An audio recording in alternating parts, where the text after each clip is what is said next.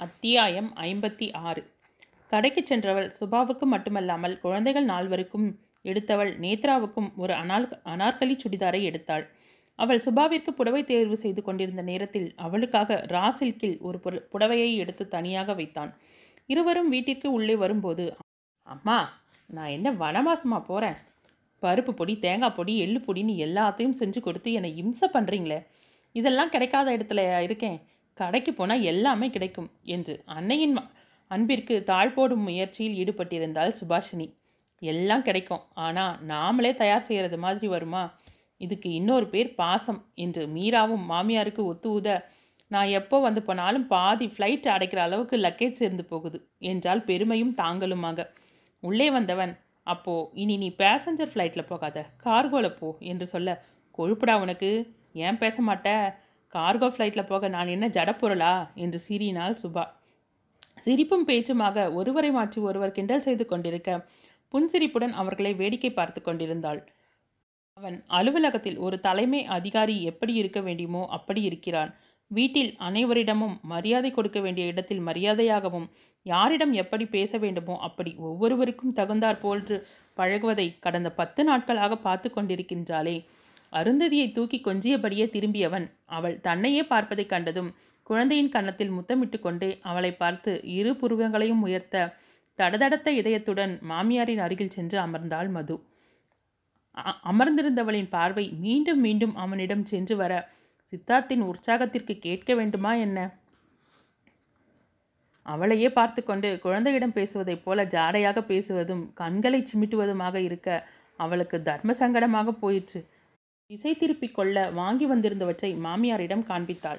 கடைசியாக நேத்ராவிற்கு எடுத்த அனார்கலி சுடிதாரை காண்பிக்க அண்ணி எனக்கா? கலர் சூப்பராக இருக்கு. அண்ணினா அண்ணிதான் என்று மதுவை சேர்த்தணைத்து கன்னத்தில் அழுத்தமாக முத்தமிட்டாள். ஏய் என்ன இது? என்று அவள் வெட்கத்துடன் சொல்ல அண்ணி அண்ணா எதில் இப்படி வெட்கப்பட்டு சிரிக்க மாட்டீங்களா? அங்கே பாருங்க அண்ணன் முகத்தில் எவ்வளவு ஏக்கம் என்றால் யதார்த்தமாக. நேத்ரா அத்தை காதில் விழப்போகுது. சும்மா இரு என்று ரகசிய குரலில் சொன்னாள். அண்ணி அப்படியே திரும்பி கொஞ்சம் அண்ணனை பாருங்களேன். பார்வையில் காதல் ரசம் சொட்டுது என்றதும் மது சற்று எரிச்சலுடன் நேத்ரா என்ன இப்படியெல்லாம் பேசுகிற என்று அதட்டலாக சொல்ல அவள் சட்டென அடங்கினாள். அதன் பிறகு மற்றவர்களுடன் பேசி சிரித்துக்கொண்டே திரும்பியவள் சித்தார்த்தின் காதல் பார்வையால் தன்னுள் ஏதோ ஒரு மாற்றம் நிகழ்வது போல தோன்ற தலையை தாழ்த்தி கொண்டாள். அடியிலேயே குழந்தை உறங்கிவிட சுபா பயணத்திற்கு தயார் செய்து கொண்டிருந்ததால் குழந்தையை தன்னுடைய அறைக்கு கொண்டு சென்றான். அவனும் முடைமாற்றிக் கொண்டு படுத்தான். கண்களை மூடினால் அவளது வதனமே மீண்டும் மீண்டும் கண்களுக்குள் தோன்றியது. கவன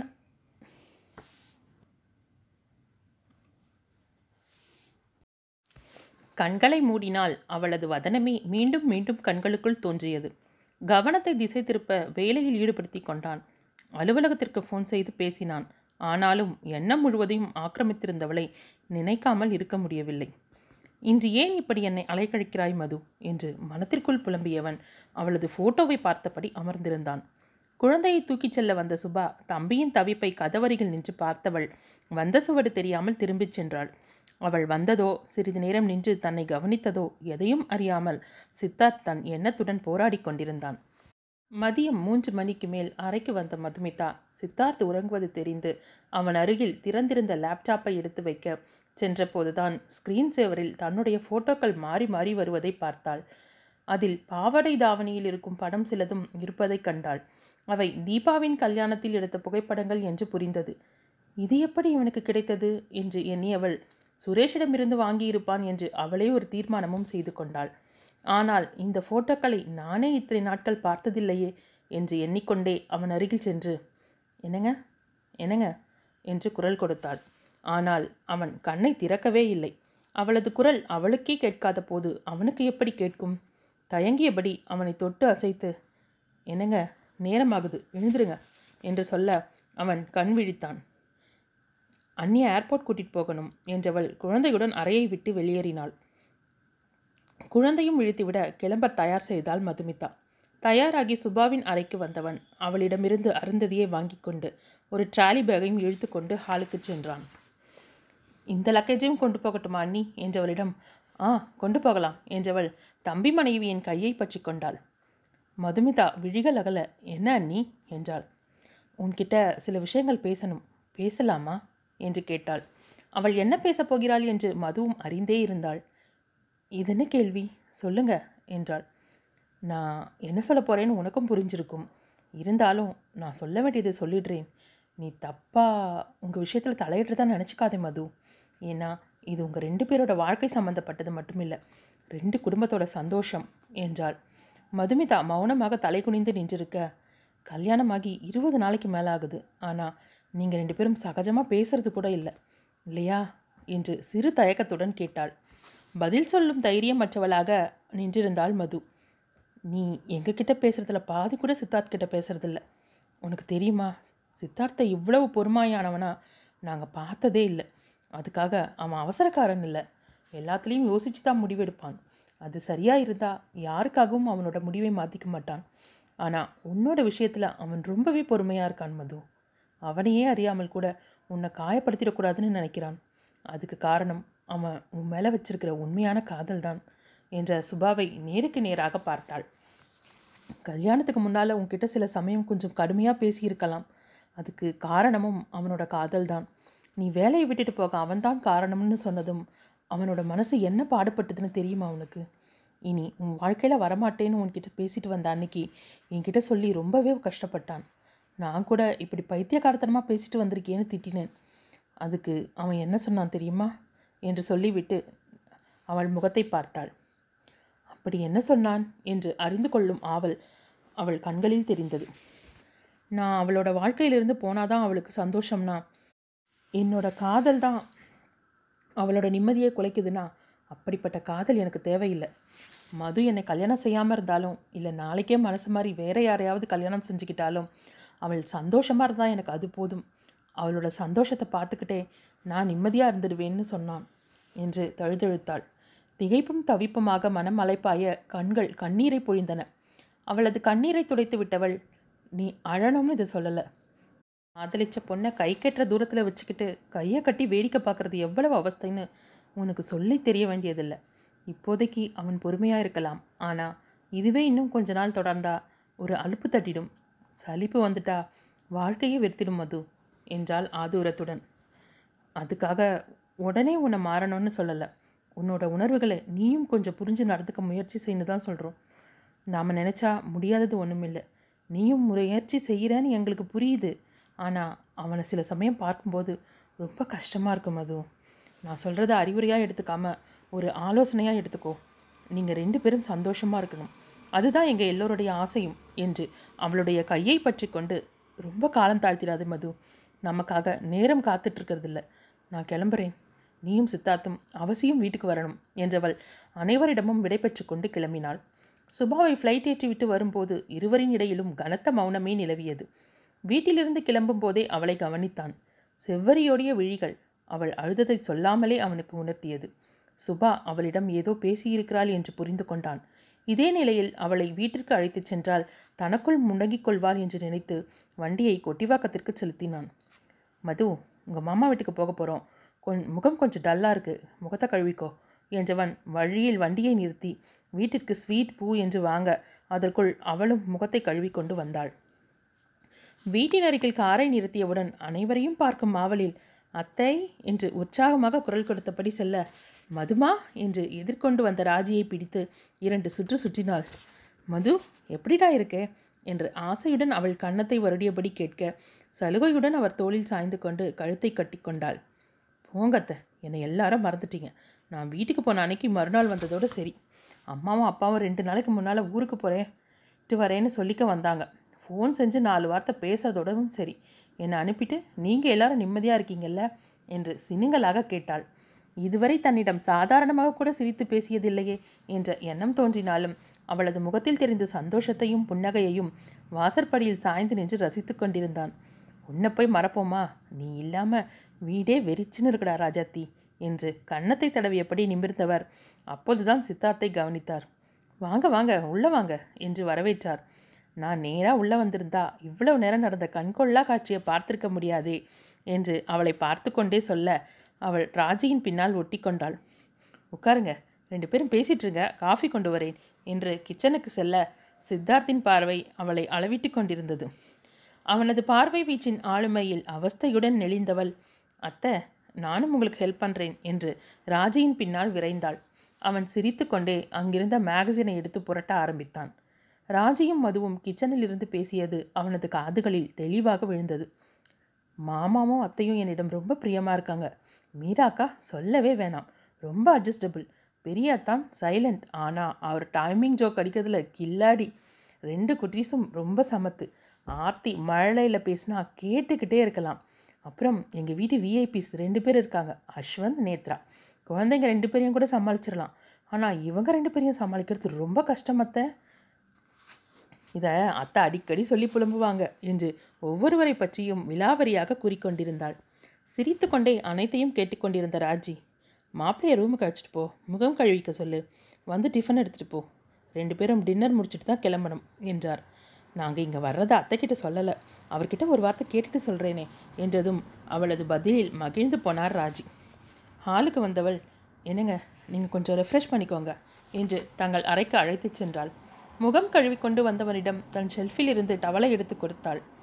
அத்தை இன்னைக்கு நைட் இங்கேயே சாப்பிட்டுட்டு போகலாம்னு சொல்கிறாங்க நீங்கள் என்ன சொல்கிறீங்க நாம் அத்தைக்கிட்ட இங்கே வர்றதை சொல்லவே இல்லையே என்றாள். அதனால் என்ன? ஃபோன் செஞ்சு அம்மாட்ட சொல்லிடுறேன் என்றான்.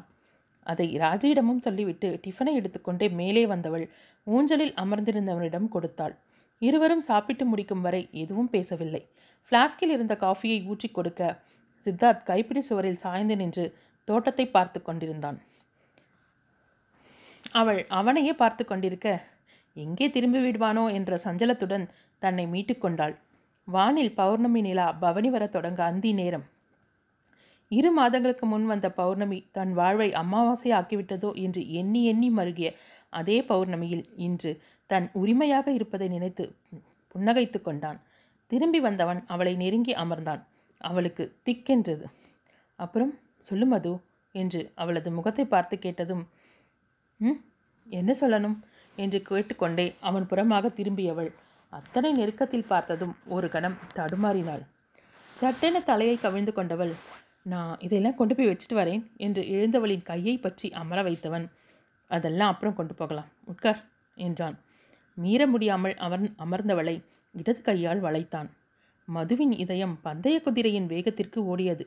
ஒரு பக்கம் அனைவரின் அறிவுரை மறுபக்கம் அவனது அன்பிலும் அரவணைப்பிலும் கொஞ்சம் கொஞ்சமாக அவன் அன்பில் தோற்றுக்கொண்டிருக்கிறோமோ என்ற எண்ணம் அவளை கலவையாக குழப்பிக் கொண்டிருந்தது. தன்னை சமாளித்தபடி இருக்க முயன்றும் முடியாமல் ப்ளீஸ் யாராவது பார்க்க போகிறாங்க என்று நிமிர்ந்து பாராமலே சொன்னாள். அவள் கையை பற்றி அறைக்கு அழைத்துச் சென்றவன் முதல் வேலையாக கதவை தாளிட்டான். அவள் கலவரத்துடன் அவனுக்கு முதுகை காட்டிக்கொண்டு நின்றாள். அவனது மூச்சுக்காற்றின் வெப்பம் அவனது நெருக்கத்தை உணர்த்த பயத்துடன் கண்களை மூடிக்கொண்டாள் சித்தார்த்தின் கரங்கள் மாலையென பின்னாலிருந்து தழுவிக்கொள்ள அந்த அணைப்பை ஏற்கவும் முடியாமல் விலக்கவும் முடியாமல் தனக்குள் தவித்தாள். அவளது நிராகரிப்பற்ற அந்த மௌனமே அவனுக்கு போதுமானதாக இருந்தது. அவனது அணைப்பு மேலும் இருக அவளது கழுத்தில் முத்தமிட இதயம் படபடக்க கால்கள் துவள அருகிலிருந்த கட்டிலை பிடித்து கொண்டாள். அவனது உதடுகள் மேலும் முன்னேறி காது மடல்களை ஸ்பரிசிக்க சித்தார்த் என்றவளது குரல் வெறும் உதட்டசைவாக வெளிவந்தது. அவனது காதல் படித்தாண்டும் முன் அவனது கைபேசி அழைக்க சட்டென்று கனவுலகிலிருந்து தன்னை மீட்டு கொண்டான். நினைவிற்கு வந்தவனுக்கு தன்னை மீறி இப்படி நடந்து கொண்டேமோ என்ற எண்ணம் தோன்ற அவளை பரிதவிப்புடன் பார்த்தான். நடந்தது நிஜமா கனவா? என்று புரியாமல் இனம் புரியாத உணர்வில் மனம் தத்தளிக்க இப்போதைக்கு அந்த இடத்தை விட்டு சென்றால் போதும் என்ற முடிவுடன் வெளியே சென்றாள். ராஜி கணவருக்கு ஃபோன் செய்து பேசிக்கொண்டிருக்க அவனது ஸ்பரிசத்தை மறுக்கவும் முடியாமல் ஏற்கவும் முடி இயலாமல் உள்ளுக்குள் குழம்பியவாறு ஹாலில் அமர்ந்தாள். சற்று நேரத்திற்கெல்லாம் ஏய் அல்லிராணி எப்போ வந்த? எப்படி இருக்க? என்று சிரித்துக்கொண்டே வந்த தீபக் மதுவின் பக்கத்தில் அமர்ந்தான். புன்னகைத்தவள் ஹாய் அத்தான். நான் நல்லா இருக்கேன். நீங்கள் எப்படி இருக்கீங்க? என்றாள். ம் என்றவன் எங்கே உன்னோட ஹீரோ ஆளை காணோம். மேலே ரூமில் ஃபோன் பேசிகிட்ருக்கார் என்றாள். அவரை தனியாக ரூமில் விட்டுட்டு நீ என்ன பண்ணுறீங்க என்று அவன் கேட்டுக்கொண்டிருக்கும் போதே சித்தார்த் இறங்கி வந்தான். இருவரும் பேசிக்கொண்டிருக்க அவள் அவனுக்கு டிஃபனும் காஃபியும் கொண்டு வந்து கொடுத்தாள். மது ராஜிக்கு உதவியாக கிச்சனில் நின்றிருந்தாள். சற்று நேரத்தில் ஒருவர் பின் ஒருவராக வெளியே சென்றிருந்த வித்யாவும் மேகலாவும் வர ராஜேஷும் அலுவலகத்திலிருந்து கல்லு ஈஸ்வரனும் கல்லூரியிலிருந்தும் வந்து சேர்ந்தனர். அனைவரும் சேர்ந்து கதைகள் பேசிக்கொண்டும் ஒருவரை ஒருவர் கிண்டல் செய்து கொண்டும் இருக்க மதுவும் சற்று நேரத்தில் சகஜமானாள். இரவு உணவுக்கு பின் வாங்களேன் இன்னைக்கு பௌர்ணமி பீச்சில் ஒரு வாக் போயிட்டு வரலாம் என்றான் ராஜேஷ். ஈஸ்வரன் என்னையும் என் மனைவியும் தொல்லை பண்ணாமல் எங்களுக்கு தனிமை கொடுத்துட்டு நீங்கள் எல்லாரும் முதல்ல இடத்த காலி பண்ணுங்க என்று சொல்ல அப்பா நீங்கள் வரலன்னு சொல்கிறதுக்கு இவ்வளவு பில்டப்பா என்று தீபக் சிரித்தான். மூன்று ஜோடிகளும் பீச்சில் சிறு தூரம் தூரம் நடந்தனர். பின்னர் எங்களுக்கு கொஞ்சம் தனிமை வேணும். நாங்கள் தனியாக பௌர்ணமியை ரசிக்க போகிறோம் என்று மது சித்தார்த்திற்கு தனிமை கொடுத்து ராஜேஷும் தீபக்கும் வேறு வேறு திசையில் தங்கள் மனைவிகளுடன் சென்றனர். சில நொடிகள் எதுவும் பேசாமல் இருவரும் மௌனமாய் அமர்ந்திருக்க அவளை நெருங்கி அமர்ந்தான். மாலையில் நடந்தவை நினைவிற்கு வந்தபோதும் விலகாமல் அமர்ந்திருந்தாள். ஏமது ராஜி நம்ம வீட்டில் இருக்கவங்க எல்லார பற்றியும் சொன்னேன் ஆனால் என்னை பற்றி ஒன்றுமே சொல்லலையே என்று ஏக்கத்துடன் கேட்டான். அப்போதுதான் அவனை பற்றி ஒன்றுமே சொல்லவில்லை என்று உணர்ந்து எனக்கு என்ன சொல்கிறதுன்னு தெரியல அதான் என்றாள். ம் உனக்கு ஒன்று தெரியுமா? நமக்கு ரொம்ப பிடிச்சவங்கள பற்றி கூட சில சமயம் சொல்கிறதுக்கு ஒன்றுமே இல்லாதது போல தான் தோணுமாம். அது நிஜமா மது? என்று கேட்டுக்கொண்டே அவளது கையை எடுத்து தன் கைகளில் வைத்துக்கொண்டு ஏ மது என்ன இப்படி உன் கை ஜில்லுன்னு இருக்கு? என்று சொன்னவன் அவளது கையில் முத்தமிட அவள் சட்டென கையை உருவிக்கொள்ள முயன்றாள். ஆனால் அவன் விடாமல் மற்றொரு கையிலும் முத்தமிட சிது ப்ளீஸ் இது பப்ளிக் பிளேஸ் என்று குரலே எழும்பாமல் சொன்னாள். அவள் முதல் முறையாக தன்னை சித்து என்று அழைத்ததை குறித்து கொண்டான்.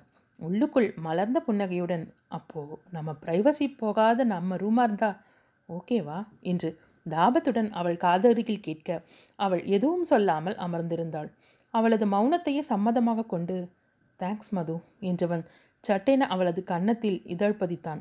அந்த மென்மையான இதழ் ஒற்றலை கண்களை மூடி சிறு முறுவலுடன் ஏற்றுக்கொண்டாள். சிறிது தூரத்தில் ராஜேஷ் வருவது தெரிந்ததும் மது கிளம்பலாமா? ராஜேஷ் வந்துட்டான் என்றதும் அவனை நிமிர்ந்து பார்க்காமலே ம் என்றாள். எழுந்தவன் அவளுக்காக கையை நீட்ட அவளும் மறுக்காமல் கையை பற்றி கொண்டாள். பற்றிய கரத்தை விடாமல் வீட்டிற்கு வந்து சேர்ந்தனர். அனைவரிடமும் விடை கொண்டு கிளம்பும் நேரம்.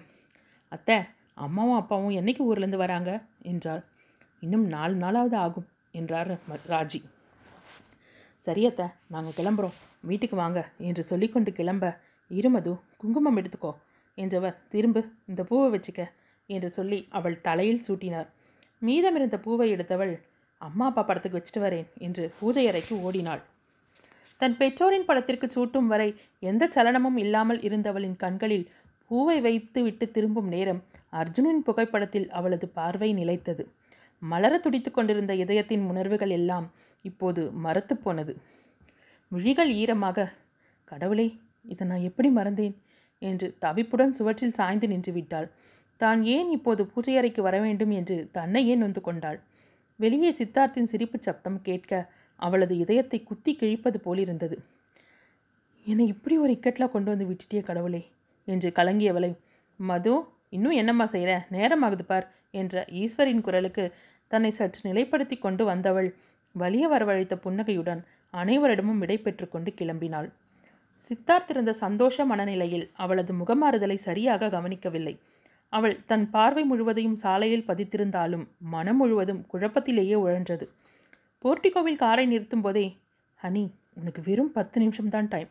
அதுக்குள்ளே எல்லார்கிட்டையும் பேசி சமாளிச்சுட்டு மேலே வர்ற என்றதும் சித்தார்த் என்று பலகீனமான குரலில் அவள் அழைத்தாள். எந்த சாக்கு போக்கும் கிடையாது. வர்ற என்றவன் உள்ளே சென்றுவிட செய்வதறியாமல் தவிப்புடன் நின்றாள். சித்தார்த் அன்னையிடம் பேசிவிட்டு அறைக்கு செல்லும் முன் சீக்கிரம் வா என்று கண்களால் ஜாடை செய்துவிட்டு செல்ல அவளது நிலை இருதலை கொள்ளி எழு எறும்பை ஒத்திருந்தது தேவகியிடம் சற்று நேரம் அவள் பேசிக்கொண்டிருக்க மீரா அவளிடம் இரு பால் டம்ளர்களை கொடுத்தாள். நீ போமா என்று தேவகியை அனுப்பி வைக்க பேசும் திறனற்றவளைப் போல தலையை ஆட்டிவிட்டு எழுந்து சென்றாள். அவள் வருவதற்குள் குளித்துவிட்டு வந்த சித்தார்த் கதவை திறக்கும் ஓசை கேட்டதும் ஒளிந்து நின்றான். கணவனை காணாமல் அவள் பார்வையை சுழற்ற பின்னால் இருந்து அணைத்தவன் ஐ லவ் யூடா ஹனி என்றான். அவன் பின்னால் இருந்து அணைத்ததுமே கண்களை அழுந்த மூடி கையில் இருந்த ட்ரேவை இறுக பற்றி கொண்டாள். உங்களுக்கு பால் கொண்டு வந்திருக்கேன். குடிச்சிடுங்க அப்புறம் ஆறிடும் என்று திக்கி திணறி சொல்ல பால் மட்டுமா சூடாக இருக்கு என்று தாபத்துடன் சொன்னவனுக்கு காலையில் எடுத்து வந்த பு புடவை நினைவிற்கு வந்தது.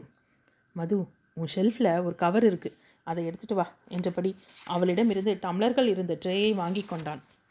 அவளும் கொண்டு வர பிரிச்சுப்பார் என்றான். எடுக்கும்போதே அது புடவை என்று புரிந்தது. பாரு மது என்று அவன் மீண்டும் சொல்ல மெல்ல கவரை பிரித்தவள் உள்ளிருந்த புடவையை பார்த்ததும் முகம் வெளிர கண்கள் மளமளவென கண்ணீரை பொழிந்தன. அவளுக்கு பின்னால் நின்றிருந்தவனால் அவளது முகபாவத்தை அறிய முடியவில்லை. பார்த்திருந்தால் அதன் பிறகு ஏற்படவிருந்த மனவருத்தம் அதிகமாகாமல் தடுத்திருப்பான். ஆனால் நடப்பது நடந்தேதானே தீரும்? அவள் அருகில் வந்தவன் என்ன மேடம் எப்படி இருக்குன்னு சொல்லவே இல்லையே? என்று கேட்க அவள் காதில் அர்ஜுன் அன்று கேட்டது போலவே கேட்கவும் அதுவும் அர்ஜுன் முதல் முதலாக ஆசையுடன் வாங்கி கொடுத்த அதே தேன் நிறத்தில் இருக்கவும் மதுவின் கோபத்தை அதிகப்படுத்த அந்த ஒற்றை சொல்லும் புடவையுமே போதுமானதாக இருந்தது. நடுங்கும் விரல்களால் அந்த புடவையை கையில் எடுத்தவள் சித்தார்த்தின் புறமாக திரும்பி அவனையும் புடவையையும் மாறி மாறி பார்த்தாள். அவனது புன்னகை நிறைந்த முகத்தை பார்த்ததும் என்ன செய்கிறோம்? என்று உணரும் முன்பே ஆத்திரத்துடன் புடவையை அவன் முகத்திலேயே விட்டெறிந்தாள். அடுத்த நொடியே வெறி பிடித்தவள் போல. யாரை கேட்டு இப்போ இந்த புடவை வாங்கிட்டு வந்தீங்க? நானா அவங்கள கேட்டேன். ஓ புடவை வாங்கி கொடுத்து பேங்க் அக்கௌண்ட் ஆரம்பித்து கம்பெனியில் பார்ட்னர் ஆக்கிட்டா உங்கள் இஷ்டப்படி ஆடுவேன்னு நினச்சிங்களா? இல்லை இதெல்லாம் செஞ்சால் நான் உங்ககிட்ட மயங்கி உங்கள் காலடியில் விழுந்துருவேன்னு நினச்சிங்களா? என்று ஆத்திரத்துடன் கத்தினாள். அவளது செய்கையில் அதிர்ந்து போனவன் அவளது வார்த்தைகளை கேட்டதும் ஆத்திரத்துடன் ஏய் என்ன பேசுகிறோன்னு புரிஞ்சு பேசுகிறியா இல்லையா? அப்படியே ஒரு அறை விட்டா எப்படி இருக்கும் தெரியுமா? நான் எதுக்குடி உன்னை மயக்கணும்? நீ என் பொண்டாட்டி. உன்கிட்ட எனக்கு இல்லாத உரிமை வேற யாருக்கு இருக்குது நானும் முடிஞ்ச அளவுக்கு பொறுமையாக இருக்கேன். நீ என்னென்னா என்னை இவ்வளவு கேவலமாக பேசுகிற ஒரு புடவை ஆசையாக வாங்கி கொடுத்தா அதுக்கு இப்படித்தான் பேசுவியா? நீ யாரையும் எதிர்பார்க்கக்கூடாதுன்னு நினச்சி தானே உனக்கு பேங்க் அக்கௌண்ட் ஆரம்பித்து கொடுத்தேன் என்று அவனும் பதிலுக்கு சப்தம் போட அன்று முழுவதும் இருந்த ஒரு நூலிழை அன்பும் முற்றிலுமாக அருந்து விழுந்தது. அவனது வார்த்தைகளில் இருந்த உண்மையை அவள் உணர்ந்திருந்த போதும் என்னை விருப்பத்தை தானே இந்த கலரில் புடவை வாங்கி கொடுத்தீங்க என்று கண்ணீர் உகுத்தவளை பரிதாபமாக பார்த்தான். ஏதாவது உளராதடி நான் எதுக்கு உன்னை வெறுப்பேற்றணும் ராஜேஷ் கல்யாணத்தில் இந்த கலரில் நீ புடவை கட்டிட்டு இருந்ததை பார்த்தேன். உனக்கு ரொம்ப பொருத்தமாக இருந்தது. அதான் கடையில் இந்த கலரில் பார்த்ததும் ஆசையாக வாங்கிட்டு வந்தேன். அதுக்கு என்ன வெல்லாம் பேசுகிற என்னை பார்த்தா உனக்கு எப்படி தோணுது? ச என்று தலையை அழுந்த கோதிக்கொண்டு கோபத்துடன் கார் சாவியை எடுத்துக்கொண்டு வெளியே சென்று விட்டான். அவளும் அழுது கொண்டே தரையில் அமர்ந்தாள். பீச்சில் காரை நிறுத்திவிட்டு ஸ்டியரிங் வீலின் மீது கவிழ்ந்தான். தன் வாழ்க்கையில் என்றுமே அமாவாசைதானா? என்று அவனது இதயம் கேள்வி கேட்டது. குளிர்ந்த காற்றும் அமைதியும் அவனது மனத்தை சற்று இழக்க நடந்தவைகளை பொறுமையாக யோசித்தான். அவளது இந்த எதிர்பாராத ஆக்ரோஷத்திற்கு ஏதாவது உள்ளர்த்தம் இருக்குமோ? என்று எண்ணினான். சித்தார்த் வெளியே சென்று இரண்டு மணி நேரம் ஆகியிருந்தது. சற்று நேரம் அழுது கொண்டிருந்தவள் தனது வார்த்தையின் வீரியம் அவனை எந்த அளவிற்கு தாக்கி இருக்கும் என்று உணர்ந்தவளுக்கு தன்னை நினைத்த எரிச்சலாக வந்தது. கோபமாக சென்றானே எங்கே சென்றானோ? என்ற கவலையுடன் அறைக்குள்ளேயே உலவிக் கொண்டிருந்தாள். வெளியே கார் வந்து நிற்கும் சத்தம் கேட்டதும் மனத்தில் சிறு நிம்மதி பரவ வேகமாக வந்து பெட்ஷீட்டை இழுத்து மூடிக்கொண்டு படுத்தாள். அறைக்குள் வந்தவன் கட்டிலின் அருகில் இருந்த டேபிள் மேலே புடவை மடித்து வைக்கப்பட்டிருப்பதை பார்த்தான். திரும்பி அவளை பார்த்தான். அவள் முகத்தை பார்க்காவிட்டாலும் அவள் இன்னும் உறங்கவில்லை என்று அறிந்து கொண்டவன் எதுவும் சொல்லாமல் படுத்துக்கொண்டான் நாளுக்கு நாள் மனத்தில் கேள்விகள் மட்டும் பெருக்கிக் கொண்டே இருந்தன.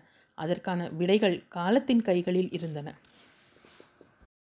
அத்தியாயம் ஐம்பத்தி ஏழு அன்று இரவு நடந்த பிரச்சனைக்கு பிறகு அடுத்து வந்த இரு நாட்களும் அவர்களுக்கிடையில் சுமூகமான பேச்சு இல்லவே இல்லை. இருவருக்கும் இடையே நிகழ்ந்த பிரச்சனையால் வந்த கோபம் அல்ல. அவனுடைய மனத்தை காயப்படுத்தி விட்டோமே என்ற குற்ற உணர்வில் மதுமிதா தவிக்க அவள் மனம் மாறி வரும் நேரத்தில் அவசரப்பட்டு விட்டேனே என்று தனக்குள் புழுங்கிக் கொண்டிருந்தான் சித்தார். காலையில் விரைவாக கிளம்பி அலுவலகம் சென்று விடுவதும் இரவில் நேரம் கழித்து வருவதுமாக வீட்டில் இருக்கும் நேரத்தை குறைத்து கொண்டான். மதுவோ தன்னால் தான் அவன் இப்படி ஓயாமல் தன்னை வேலையில் ஈடுபடுத்தி வ வருத்திக் கொள்கிறான் என்ற கவலையில் இருந்தாள். அதே நேரம் அவனை அணுகி பேசவும் அச்சமாக இருந்தது. இந்த நிலையில் மீராவின் வீட்டில் ஒரு விசேஷம் வர சித்தார்த்தின் தந்தை கட்டாயம் நம்ம எல்லாரும் குடும்பத்தோடு போயிட்டு வரணும். நாம் எல்லாரும் சேர்ந்து வெளியே போய் ரொம்ப நாள் ஆயிடுச்சு. சம்மந்தியும் வரும்போதெல்லாம் சொல்லிட்டு போகிறாங்க அதனால் எல்லாரும் ஒரு பத்து நாள் போய் தங்கிட்டு வரலாம் என்றார். சாரிப்பா ஏற்கனவே ரொம்ப நாள் லீவ் போட்டுட்டேன். ஜீவாவும் ஒரு ப்ராஜெக்ட் விஷயமா ஹைதராபாத்துக்கும் சென்னைக்குமா அலைஞ்சிட்ருக்கான் இப்போதைக்கு என்னால் வர முடியாது என்றான் சித்தார்த். எங்களாலும் வர முடியாதுப்பா. இன்னும் ரெண்டு எக்ஸாம்ஸ் தான் இருக்குது அதை முடிச்சதும் நாங்கள் எல்லாரும் சேர்ந்து டூர் போக போகிறோம் திரும்பி வந்ததும் கேம்ப் போகணும் என்று அஸ்வந்தும் நேத்ராவும் சொல்லிவிட்டனர். அப்போ சரி இவங்க மூணு பேரும் வரல. கல்யாணமாகி மதுவை மட்டும் தனியாக முதன் முதல்ல எப்படி கூட்டிகிட்டு போகிறது அதனால நாம மட்டும் போகலாமத்தை இவங்க நாலு பேரும் இருக்கட்டும் என்ற மீராவின் பார்வை மதுமிதாவின் மீது அழுத்தமாக படிந்தது. தேவகியும் ஆமோதிப்பாக அதான் சரி மீரா சொன்னபடியே செஞ்சிடலாம். ஆதி நீ டிராவல்ஸில் சொல்லி டிக்கெட்டுக்கு ஏற்பாடு செய் என்றார். தேவகி கிளம்பும் முன் அவள் மதுவிடம் உன்னை தனியாக விட்டுட்டு போகிறது கஷ்டமாக இருக்கா மது? முத முதல்ல ஒரு விசேஷத்துக்கு போகும்போது நீங்கள் ரெண்டு பேரும் சேர்ந்து வந்தால் தான் நல்லாயிருக்கும் என்று விளக்கமும் சொன்னார். அவளும் பரவாயில்ல அத்தை நீங்களாம் போயிட்டு வாங்க. கண்டிப்பாக நம்ம எல்லாரும் சேர்ந்து எங்கேயாவது போயிட்டு வரலாம். நான் பார்த்துக்கிறேன் என்று அவர்களுக்கு சமாதானம் சொல்லி அனுப்பி வைத்தாள். இரண்டு நாட்களுக்கு முன் சித்தார்த்தும் மதுவும் வெளியே சென்று வந்தபோது அவள் முகத்தில் இருந்த மகிழ்ச்சியை பார்த்த மீரா இருவரையும் கவனித்து கொண்டே இருந்தாள். சித்தார்த் தன் அறைக்கு செல்லும் முன் மதுவிற்கு ஜாடை காட்டி விட்டு சென்றதை பார்த்து இருவரும் ஏதோ சமரசத்திற்கு வந்து விட்டார்கள். இனி மெல்ல எல்லாம் சரியாகிவிடும் என்று எண்ணிக்கொண்டிருந்தாள் சற்று நேரத்திற்கெல்லாம் அவன் கோபமாக எங்கோ செல்வதை தற்செயலாக பார்த்த மீரா ஆதியிடம் சொல்ல இருவரும் தூங்காமல் சித்தார்த்தின் வருகைக்காக காத்திருந்தனர். இரண்டு மணி நேரம் கழித்து அவன் வரும்போது அண்ணனும் அண்ணியும் ஹாலில் டிவி பார்த்து கொண்டிருப்பதை கண்டதும் சுதாரித்து கொண்டான். அண்ணனுடன் ஓரிரு நிமிடங்கள் பேசிவிட்டு தன் அறைக்கு சென்றதுமே எதுவோ சரியில்லை என்று இருவருக்கும் புரிந்தது. அதன்பின் வந்த நாட்களில் சித்தார்த்தின் நடவடிக்கையில் மாற்றத்தையும் மதுமிதா அவன் அருகிலேயே இருந்த போதும் அவனது பார்வை அந்த பக்கம் செல்லாமலே இருப்பதையும் பார்த்தாள். அதே போன்று மதுவின் பார்வை இப்போது அடிக்கடி கணவனின் மேல் படிவதையும் ஆனால் ஏதோ ஒரு தயக்கம் அவளிடம் குடிக்கொண்டிருப்பதையும் கவனித்தவளுக்கு ஒன்று மட்டும் புரிந்தது. இருவருக்கும் இப்போது தேவையான மருந்து தனிமை. ஒன்று அவர்களை எங்காவது அனுப்பி வைக்க வேண்டும். ஆனால் இருப்பதை பார்த்தால் அவன் அதற்கு சம்மதிக்க மாட்டான். அதனால் அவர்களை தனியாக விட்டுவிட்டு தாங்கள் எல்லோரும் எங்கேனும் சென்று வர வேண்டும் என்று முடிவெடுத்தாள். அவளுக்கு வாய்ப்பாக அவளது தந்தை வழி உறவில் ஒரு விழா வர நல்ல சமயம் என்று கணவனுடன் சேர்ந்து பேசி அதை பயன்படுத்தி கொண்டாள். அதை நடத்தியும் விட்டனர். யார் சொல்லி என்ன? யார் என்ன செய்தி என்ன? பிரச்சனையை ஏற்படுத்தி கொண்ட இருவரும் பேசி தீர்த்து கொள்ள வேண்டும் என்ற எண்ணம் இல்லாத போது அதற்கான பலன் என்னவாக இருக்கும்? மேலும் இரு நாட்களும் ஓடியதுதான் மிச்சம்.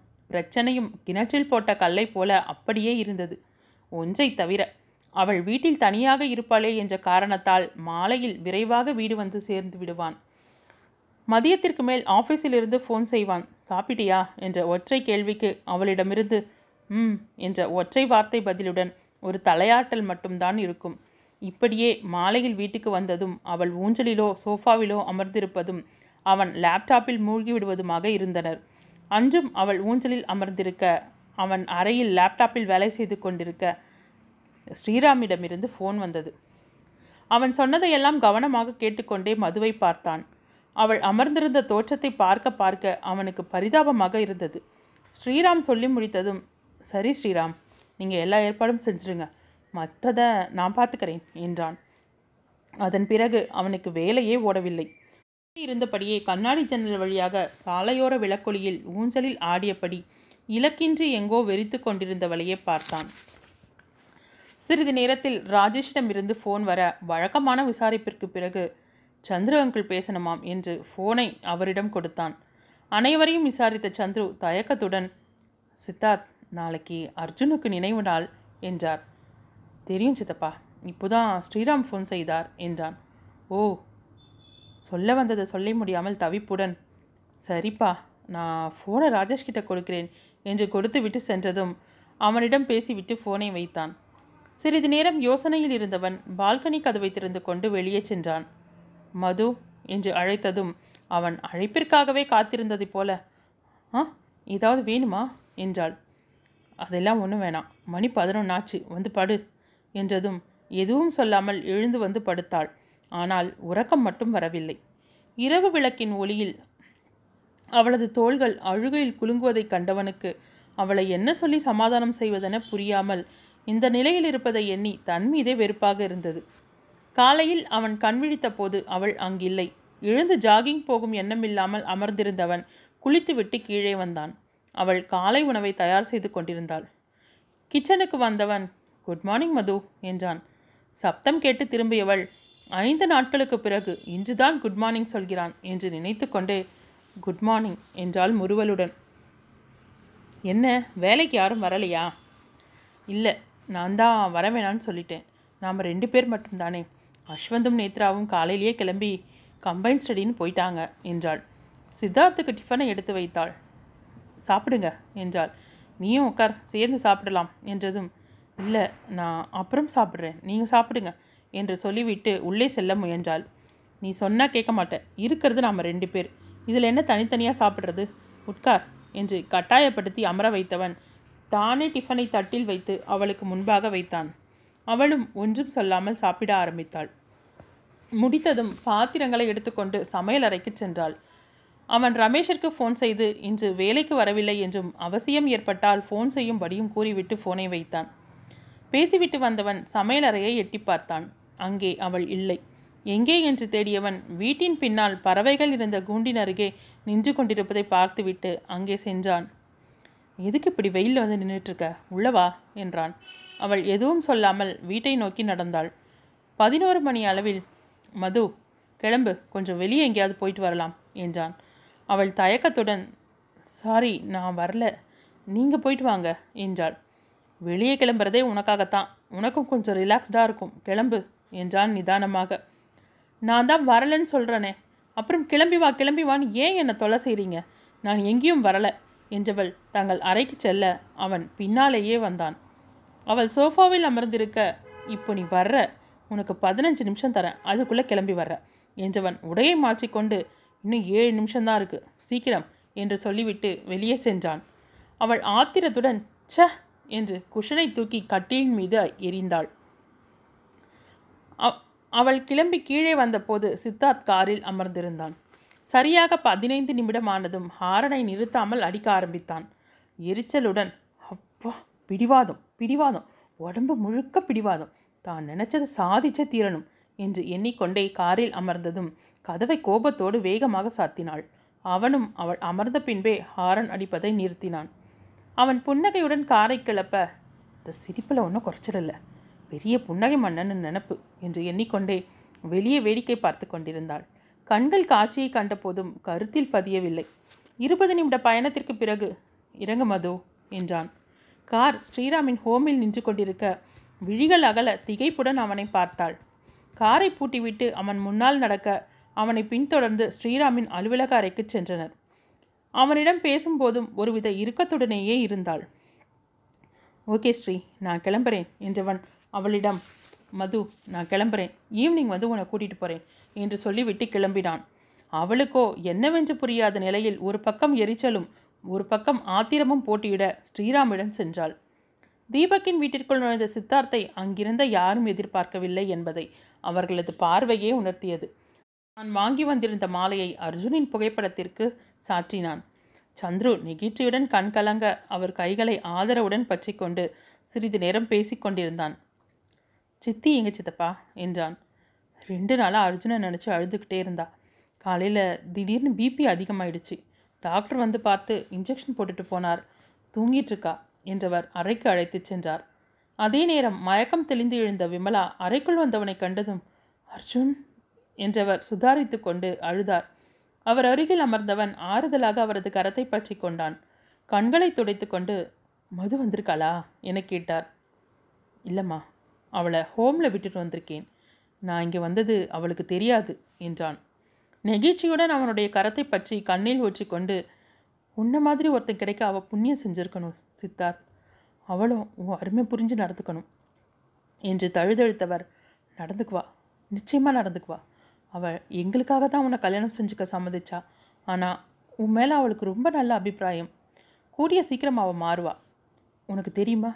உன்னை கல்யாணம் செஞ்சுக்க அவள் சம்மதம் சொன்னதும் அர்ஜுன் சம்மந்தப்பட்ட அவளுக்கும் அவன் வாங்கி கொடுத்த எல்லா பொருளையும் திரும்ப எங்ககிட்டயே கொண்டு வந்து கொடுத்துட்டா. என்று ஷெல்ஃபில் இருந்- இருந்த அவள் கொடுத்த அனைத்து பொருட்களையும் சுட்டி காட்டினார். திரும்பி ஷெல்ஃபை பார்த்த சித்தார்த்தின் கண்களில் அந்த தேன் நிற புடவை பளிச்சென்று தெரிந்தது. அவர் அருகில் வந்த சந்துரு விமலா போதுமா நீ ரொம்ப ஸ்ட்ரெயின் பண்ணிக்காத. கொஞ்சம் ரெஸ்ட் எடு. அவர் எல்லாவற்றையும் இப்படி சித்தார்த்திடம் சொல்லிக் கொண்டிருக்கிறாளே என்று எண்ணி அதை தடுக்க முயன்றார். நீங்கள் சும்மா இருங்க. சித்தார்த் யாரு? அவனும் என் பிள்ளை தான். என்றவர் அவனிடம் சித்தார்த் என்னை நீ அம்மானு கூப்பிடுறியா? என்று கலங்கிய விழிகளில் எதிர்பார்ப்புடன் கேட்டார். அவரது கேள்வி அங்கிருந்தோர் அனைவருக்கும் கண்ணீரை வரவழைக்க அவனது பதிலுக்காக காத்திருந்தனர். ஒரு தாயின் உணர்வுகளை மதித்தவனாக கண்டிப்பா நீங்கள் எனக்கு அம்மா தான். இனி உங்களை அம்மானை கூப்பிடுறேன் என்றான். மகிழ்ச்சியுடன் சிரித்தவர் அவனது கன்னத்தை வருடியபடி அர்ஜுன் என்னை வாய் நிறைய அம்மான்னு கூப்பிடுவான். வீட்டில் இருந்தா அம்மா அம்மான்னு என்னையே சுற்றி சுற்றி வருவான். என்கிட்ட சொல்லாமல் எங்கேயுமே போக மாட்டான். ஆனால் இப்போ எங்களை தனியாக விட்டுட்டு போயிட்டான் என்று அவன் மீது சாய்ந்து கதறி அழ கலங்கிய விழிகளுடன் அவரை அணைத்து கொண்டான். சட்டென தன்னை சமாளித்து கொண்டவன் நான் இருக்கேம்மா உங்களுக்கு. நீங்கள் இப்படி அழக்கூடாது. மதுவுக்கு தெரிஞ்சால் ரொம்ப வருத்தப்படுவா. நான் ஈவினிங் வரைக்கும் இங்கே தான் இருப்பேன். நீங்கள் கொஞ்சம் ரெஸ்ட் எடுங்க. தூங்கி எழுந்ததும் நாம் பேசலாம் என்று அவர் மறுபடி உறங்கும் வரை அருகிலேயே அமர்ந்திருந்தான். வீட்டில் இருந்த அனைவருமே ஒரு விதமான இறுக்கத்துடன் இருந்தனர். ராஜேஷ் சித்தார்த்தை சாப்பிட அழைத்துச் சென்றான். மாலை வரை அங்கேயே இருந்தவன் விமலாவிற்கு தைரியம் சொல்லிவிட்டு மதுவுடன் ஒரு நாள் வருவதாக கூறி விடைபெற்று கிளம்பினான். வரும் வழியில் அவள் அன்று புடவையை பார்த்ததும் கத்தியதே நினைவிற்கு வந்தது. இன்று அதை நினைக்கும்போது அவளுடைய செய்கை நியாயமாகவே பட்டது. நான் தான் அன்று கொஞ்சம் அவசரப்பட்டு கோபத்துடன் அவளிடம் கத்திவிட்டேன். அதற்காக இன்று அவளிடம் மன்னிப்பு கேட்டுவிட வேண்டும் என்று எண்ணிக்கொண்டே ஹோமிற்கு சென்றான். ஸ்ரீராமுடன் சிறிது நேரம் பேசிவிட்டு மதுவை அழைத்து கொண்டு கிளம்பினான். ஆழ்ந்த அமைதியுடன் வரும் மனைவியை பார்த்தான். அவள் ஏதோ பலத்த யோசனையில் இருந்தாள். தனது நினைவுகளில் ஆழ்ந்திருந்த மதுமிதா அன்று அர்ஜுனின் புகைப்படத்தை பார்த்ததும் தான் அவனது நினைவு நாள் நினைவிற்கு வந்தது. இந்த நாளை எப்படி மறந்தோம்? என்ற கலக்கத்துடன் வீட்டிற்கும் வந்தாள். ஆனால் சித்தார்த் அவளிடம் கொடுத்த புடவை அன்று பேசிய வார்த்தைகள் எல்லாம் அர்ஜுனின் நினைவை அவளுக்கு அதிகமாக்கிவிட தன்னையும் மீறி வெளிப்பட்ட வார்த்தைகள் அவனை தாக்கின. அவன் கோபத்தோடு கிளம்பி சென்றதும் தன்னுடைய வார்த்தைகளின் வீரியம் புரிய தன்னையே நொந்து கொண்டவள் புடவையை எடுத்து மடித்து வைத்தாள். அர்ஜுனின் மறைவிற்கு பிறகு அவனது பிறந்த நாளிலும் நினைவு நாளிலும் ஸ்ரீராமின் ஹோமில் இருந்த அனைவருக்கும் தன்னுடைய செலவில் உணவும் உடைகளும் எடுத்து கொடுத்து கொண்டிருந்தாள். ஆனால் இனி தன்னால் அதை செய்ய இயலாதே என்ற எண்ணத்தோடு அடுத்து வந்த நாட்களை கடத்தி கொண்டிருந்தாள். அர்ஜுனின் நினைவு நாளன்று மது சரி நம்மால் இனி அப்படி போய் எதுவும் செய்ய முடியாது. அதனால் ஸ்ரீராமிற்கு செக் அனுப்பிவிடலாம் என்ற யோசனையுடன் பறவைகளின் கூண்டருகே நின்று கொண்டிருக்க சித்தார்த் அவளை கட்டாயப்படுத்தி அழைத்து வந்து விட்டான். ஆனால் ஹோமிற்கு வந்து சேரும் வரை கூட மதுவிற்கு தான் செல்லும் இடம் தெரியாததால் அவன் மீது அவளுக்கு எரிச்சல் தான் இருந்தது. ஒருவித இறுக்கத்துடனேயே அமர்ந்திருந்தவளை ஸ்ரீராம் அழைத்து கொண்டு குழந்தைகள் இருக்கும் இடத்திற்கு சென்றான். அவளை பார்த்ததும் கு- அனைத்து குழந்தைகளும் ஆசையுடன் அவள் அருகில் வந்து பேசிக் கொண்டிருந்தனர். அவர்களுடன் இருந்த நேரத்தில் அவளது மனமும் சற்று அமைதி அடைந்திருந்தது. மதிய உணவை குழந்தைகளுடன் சேர்ந்து உண்டாள். மேலும் சிறிது நேரம் அவர்களுடன் இருந்தவளை ஸ்ரீராம் தன் வீட்டிற்கு அழைத்துச் சென்றான். கொஞ்ச நேரம் ரெஸ்ட் எடுக்கிறியா மது? என்றான். இல்லைண்ணா வேண்டாம் என்று மறுத்தவளின் அருகில் வந்து அமர்ந்தான். ஏன் மது நீ முன்ன மாதிரி வர்றதில்ல? நீ வந்தே ரெண்டு மாதம் ஆயிடுச்சு என்றான்.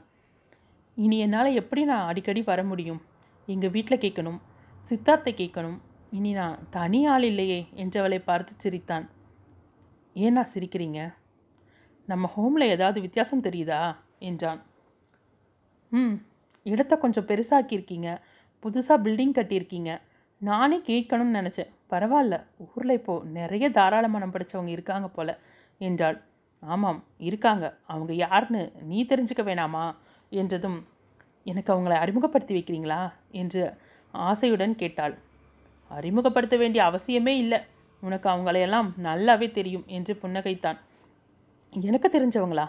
யார் அது? என்றவள் சட்டென. அண்ணா சித்தார்த்தா? என்று கேட்டதும் ஆம் என்று தலையசைத்தான். தன்னிடம் சொல்லாமல் இவ்வளவு விஷயங்களை செய்திருக்கிறானா? என்று அவள் வாயடைத்து போனாள். சித்தார்த்தை முதல் முறை பார்த்ததுமே சொன்னேன். உனக்கு ஒரு நல்ல துணைன்னு. நல்ல குணமும் கூட. சித்தார்த் இங்கே முதல் முறை வந்து போன போது சீக்கிரமே நல்ல செய்தியோடு உங்களை பார்க்க வரேன்னு சொல்லிட்டு போனார். நான் கூட உங்கள் கல்யாண விஷயமா இருக்கும்னு நினச்சேன். ஆனால் நான்கு நாள் கழித்து வந்து என்னோட பேசினார். ஹோம் நடத்த ஆகிற செலவு உணவு பராமரிப்பு செலவுன்னு எல்லா விவரமும் வேணும் கேட்டு வாங்கிக்கிட்டார். அதுக்கப்புறம் வேகமாக வேலை நடந்துச்சு. இந்த ஹோமையே மொத்தமாக தன் கம்பெனி மூலமாக அவங்களுடைய பொறுப்பில் எடுத்துக்கிட்டாங்க. அதே போல் இங்கே இருக்கிற குழந்தைகளுக்கு படிப்பு செலவு முதல் அவங்க பெரியவங்க ஆகி வேலை கிடைக்கும் வரைக்கும் எல்லா பொறுப்பையும் ஏற்றுக்கிட்டு இருக்காங்க. பக்கத்து நிலங்களையும் வாங்கி புது பில்டிங் கட்டி கொடுத்துருக்காங்க என்று ஒவ்வொன்றாக சொல்ல சொல்ல அவள் மௌனமாக கேட்டுக்கொண்டாள் இவ்வளையும் நடத்துறது சாதாரண வேலை இல்லைன்னு உனக்கே தெரியும். தன்னோட ஃப்ரெண்ட்ஸ் கூட பேசி அவங்களையும் இதில் இன்வால்வ் பண்ணியிருக்கார். சீக்கிரமே மெடிக்கல் கேம்ப்க்கு ஏற்பாடு செஞ்சு தரதாகவும் சொல்லியிருக்கார். நான் கூட கேட்டேன் ஏன் மது வர்றதில்லைன்னு? நான் அவளை தடுக்கல ஸ்ரீ. அவளுக்கு விருப்பம் இருந்தால் தாராளமாக வரட்டும். எனக்கு எந்த பிரச்சனையும் இல்லைன்னு சொன்னார். போன வாரம் இங்கே வந்திருந்த போதே அர்ஜுன் பிறந்த நாளுக்கும் நினைவு நாளுக்கும் நீ இங்கே வந்து போவேன்னு சொன்னேன். உடனே அதுக்கு அவரே செக்கு கொடுத்துட்டு இனி மது இதை எப்படி செய்யறதுன்னு நினச்சி தயங்கலாம். என்கிட்ட இதை பற்றி பேச அவளுக்கு தர்ம சங்கடமாக இருக்கும். அதனால் நானே செக் கொடுத்துட்றேன். எனக்கு ஒரு ஃபோன் செஞ்சு கொஞ்சம் ஞாபகப்படுத்துங்க. இருக்கிற வேலையில் நான் மறந்தாலும் மறந்துடுவேன்னு சொன்னார். ஊருக்கு போயிட்டு நேற்று தான் நானும் வந்தேன். உடனே சித்தார்த்துக்கு ஃபோன் செஞ்சேன் என்றான். அனைத்தையும் கேட்டுக்கொண்டவள் மனத்தில் அவனது குணத்தை இன்னும் நான் தான் சரியாக புரிந்து கொள்ளவில்லையோ என்ற எண்ணம் ஏற்பட தனக்குள் குழம்பிக் கொண்டிருந்தாள். அந்த குழப்பம் தீராமலேயே வீட்டிற்கு சென்று கொண்டிருக்கிறாள். கார் வீட்டை நெருங்கும் நேரம் சித்தார்த்தின் மொபைல் ஒலித்தது. ஓரமாக நிறுத்திவிட்டு பேசி முடித்தான். மது ரமேஷும் அம்மாவும் நம்ம வீட்டிற்கு வந்திருக்காங்களாம் என்ற செய்தி சொல்லிக்கொண்டே விரைவாக வீட்டை அடைந்தான். வாசலிலேயே அபிராமியும் ரமேஷும் நின்றிருந்தனர். வாங்க ஆண்டி வாங்கண்ணா என்று புன்னகைத்தவள் அபிராமியை நோக்கி சென்றாள். என்ன மதுமா எப்படி இருக்க? என்று பேசிக்கொண்டிருக்க சித்தார்த்தம் அவர்களை வரவேற்று உள்ளே அழைத்துச் சென்றான். நாங்கள் மட்டும்தான் வீட்டில் இருக்கோன்னு வேலைக்கு யாரும் வர வேணாம்னு சொல்லிட்டா மது. அதான் வாட்ச்மேன் மட்டும் இருக்கார். ஏன் நீங்கள் வெளியவே நின்றுட்டு இருந்தீங்க உள்ளே உட்காந்துருக்கலாமே என்றான். வாட்ச்மேன் உள்ளே தான் உட்கார சொன்னார். வெளியே காற்று அருமையாக இருந்தது. அப்படியே இருக்கிறோம்னு சொல்லிட்டோம் என்றான் ரமேஷ். ஆண்டி முத முதல்ல நம்ம வீட்டுக்கு வந்திருக்கீங்க. இருந்து சாப்பிட்டுட்டு தான் போகணும் என்றாள். என்ன மெனு மது? இட்லி தக்காளி சட்னியா? என்று ரமேஷ் சிரித்து கொண்டே கேட்க டேய் சும்மா இருடா என்றவன் தன்னை முறைத்தவளை பார்த்து தர்ம சங்கடத்துடன் சிரித்து வைத்தான். அப்புறம் காஃபி என்று தொடங்கிய ரமேஷின் கையில் கிள்ளியவன் என்னவோ முக்கியமான விஷயம்னு சொன்னியே என்னடா? என்று கேட்டான். அவள் எழுந்து சமையலறைக்கு செல்ல அபிராமியும் உடன் சென்றார். ரமேஷிடம் திரும்பிய சித்தார்த் டே பாவி உன் வாயை வச்சுட்டு சும்மா இருக்க மாட்டியா? அவள் வேப்பிலை எடுத்து ஆடாத குழையா ஆடுவா என்று சொன்னதும் சிரித்த ரமேஷ் அடடா த கிரேட் பிஸ்னஸ்மேன் சித்தார்த் அவர் பொண்டாட்டிக்கு எப்படி பயப்படுறான்னு பாருங்க என்று சப்தமாக சொல்ல அவன் வாயை புத்தினான். எதுக்குடா இப்படி கத்துற? அவ காதில் விழப்போகுதுடா என்றவன் சமையலறையை திரும்பி பார்க்க அவன் இன்னும் பலமாக சிரித்தான். போதும்டா முற்பகல் செய்யின் பிற்பகல் விளையும் என்றான். அதை அப்போ பார்க்கலாம்டா என்றவன். சரி விஷயத்துக்கு வரேன். அந்த வெளிநாட்டு கம்பெனி ஜாயிண்ட் வெஞ்சர் பற்றி பேச இன்றைக்கி நைட் வர சொல்லியிருக்கான். நமக்கு டின்னர் அங்கே தான் கிளம்பு என்றான். என்னடா இப்போவே கிளம்பணுமா? என்று கேட்டதும் என்னடா ஆச்சு உனக்கு? உடனே கிளம்புறவன் நீ தான் நீயே இப்படி தயங்குற? என கேட்டான். கண்டிப்பாக நான் வரணுமா? நீங்கள் ரெண்டு பேரும் சமாளிச்சுக்கோங்க. நான் நாளைக்கு வந்து உங்ககிட்ட விவரம் கேட்டுக்கிறேன் என்றான். ஏய் நீ இப்படி தலைக்கீழாக மாறுவேன்னு நான் நினைக்கவே இல்லைடா. ஆனால் ஒன்றும் செய்ய முடியாது. நீ வந்து தான் ஆகணும். அவங்க நம்ம மூணு பேரையும் கட்டாயம் வரணும்னு சொல்லியிருக்காங்க. யோசித்தவன் சரிடா கிளம்பலாம். ஆனால் மது வீட்டில் தனியாக இருப்பாளே என்றான். அஸ்வந்த் நேத்ரா ரெண்டு பேரும் வரும் வரை அம்மா இருக்கட்டும். அப்புறம் அம்மா என் காரை எடுத்துக்கிட்டு கிளம்பட்டும். நான் உன்னோட வந்துடுறேன் என்றான். தன் கைகாடிக்காரத்தை பார்த்த சித்தார்த் சரி நான் போய் ட்ரெஸ் சேஞ்ச் பண்ணிட்டு வந்துடுறேன் என்று தன் அறைக்கு சென்றான். காஃபியுடன் வந்தவள் ரமேஷிற்கு கொடுத்துவிட்டு அண்ணா அவர் எங்கே? என்றாள். விஷயத்தை சொன்னவன் அம்மா இருக்கட்டும் மது அஸ்வந்த் வந்தவுடன் அம்மா கிளம்பட்டும் என்றதற்கு சரி என்று தலையாட்டினாள். சித்தார்த்தம் தயாராக கோட் சூட்டில் வந்தான். அபிராமி இருவரிடமும் நீங்கள் ரெண்டு பேரும் நாளைக்கு கட்டாயம் நம்ம வீட்டுக்கு வரணும். காலையிலேயே வந்துருங்க. ராஜேஷையும் தீபக்கையும் கூட வர சொல்லியிருக்கேன். அஸ்வந்த் நேத்ராவையும் கூட்டிகிட்டு கொண்டு வாங்க என்றார். கட்டாயம் வரோம்மா. அஸ்வந்த நேத்ராவும் நாளைக்கு டூர் போகிறாங்க எக்ஸாம் முடிஞ்சதும் என்ஜாய் பண்ணுறாங்களாம் என்று சொல்லிவிட்டு சிரித்தான் அவன். சரிடா கிளம்பலாமா? என்று ரமேஷ் கேட்டதும் மது நான் கிளம்புறேன். நீ தீபக் வீட்டுக்கு போறியா என்று கேட்க வேண்டாம் என்றாள். சரி நீ சாப்பிட்டுட்டு படுத்துக்கோ. நான் வர லேட் ஆகும். ஜாக்கிரதை என்றவன் ரமேஷுடன் சென்றான். இருவரும் பேசிக்கொண்டிருக்க அடுத்த அரை மணி நேரத்தில் அஷ் அஸ்வந்த் நேத்ரா இருவரும் வந்தனர். இரவு உணவை முடித்துக்கொண்டு அபிராமி காரை எடுத்துக்கொண்டு கிளம்பினார். மதுவும் வேலைகளை முடித்துவிட்டு வந்து படுத்தாள். சித்தார்த் வீட்டிற்கு வர நள்ளிரவுக்கு மேல் ஆகிவிட்டது.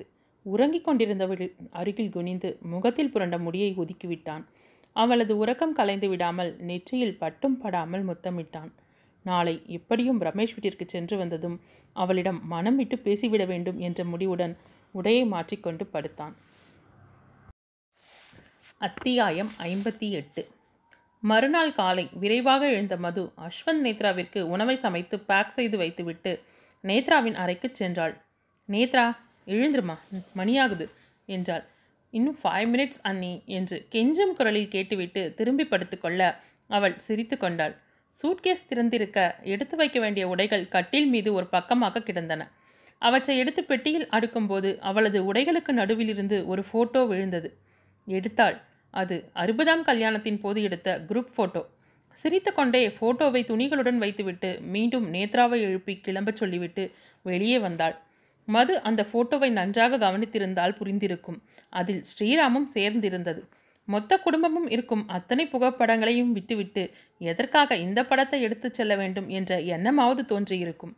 அஸ்வந்த் நேத்ராவை வழி அனுப்பிவிட்டு இருவரும் ரமேஷின் வீட்டிற்கு வந்து சேர்ந்தனர். அவர்களுக்கு முன்பாகவே மற்றவர்கள் அனைவரும் வந்திருந்தனர். ஜீவாவும் கீதாவும் கூட வந்திருந்தனர். மதுவும் வெகு நாட்களுக்கு பிறகு அனைவரையும் ஒன்றாக பார்த்ததில் தனது சஞ்சலங்கள் அனைத்தையும் மறந்து அவர்களுடன் சந்தோஷமாக பேசிக்கொண்டிருந்தாள் சித்தார்த்தண்ணா உங்களுக்கு விஷயம் தெரியுமா? நம்ம ஜீவா அண்ணாவோட அம்மா இன்னைக்கு ஊர்லேருந்து வராங்க என்றான் சுரேஷ். என்னடா இவ்வளோ நாளாக புலி வருது புலி வருதுன்னு சொல்லிட்டு இருந்த? அப்போலாம் வரல திடீர்னு இப்போ வராங்க என்றான். நான் என்னடா செய்வேன்? அவங்களுக்கு வீட்டில் இருக்க போர் அடிக்குது. அதான் ஊர் ஊராக கோயில் குளம்னு போயிட்டு இருந்தாங்க. போதாதுன்னு எங்கள் அத்தை வேர்ல்டு டூர் கூப்பிட்டதும் அங்கே எங்கேயெல்லாம் கோவில் இருக்குன்னு கூகுளில் சர்ச் பண்ணி போயிட்டு இப்போதான் இந்தியா வராங்க. இப்போவாவது நான் ஒருத்தன் இருக்கேன்னு அவங்களுக்கு நினைப்பு வந்திருக்கே என்றான் ஜீவா. பார்த்தீங்களாம்மா ஜீவா அண்ணாவோட அம்மாவுக்கும் உங்களுக்கும் ஏறக்குறைய ஒரே வயசு தான் ஆனால் அவங்க உலகம் முழுக்க சுற்றிட்டு வந்துட்டாங்க என்று அவரை வம்பிழுப்பதைப் போல சொன்னான் சுரேஷ். ம் அவங்க ஒன்று பெற்றாலும் முத்து மாதிரி ஒரு பிள்ளைய பெற்றிருக்காங்க ஆனால் நான் அப்படியா? முன்னாலையும் பின்னாலையும் ரெண்டு முத்தை பெற்றாலும் நடுவில் உன்ன மாதிரி ஒரு அருந்த வலையும் பித்து வச்சிருக்கேனே. உன்னை நம்பி நான் பக்கத்து தெருவுக்கு கூட போக முடியல. இந்த லட்சணத்தில் எங்கே போய் உலகத்தை சுற்றுறது என்றார் வேண்டுமென்றே. இதுதான் சொந்த காசில் சூனியம் வச்சுக்கிறதா? என்று அவன் வடிவேலு பாணியில் சொல்ல அனைவரும் நகைத்தனர். அம்மா இத்தனை பொண்ணுங்களுக்கு நடுவில் என்னை இன்சல்ட் பண்ணிட்டீங்களே. இனி நான் எந்த முகத்தை வச்சுட்டு அவங்க முகத்தில் விழிப்பேன்? என்று சினிமா வசனம் பேச இருக்கிற மூஞ்சியை வச்சுட்டு தான் முழிக்கணும் என்று பட்டென சொன்னாள் கீதா. இந்த மூஞ்சியை பார்த்து மயங்கித்தானே என் பின்னாடியே சுற்றி சுற்றி வந்த. இப்போது இந்த மூஞ்சியை பார்த்தா உனக்கு கஷ்டமாக இருக்கா மேடம்? என்றான் கிண்டலாக. ஏய் ஏய் பொய் சொல்லாத. நீ தான் என் பின்னாலே சுற்றி சுற்றி வந்த. இப்போ கதையையே மாத்திர மது நீ சொல்லுடி என்று அவளையும் நடுவில் இழுக்க. நீ யாரு?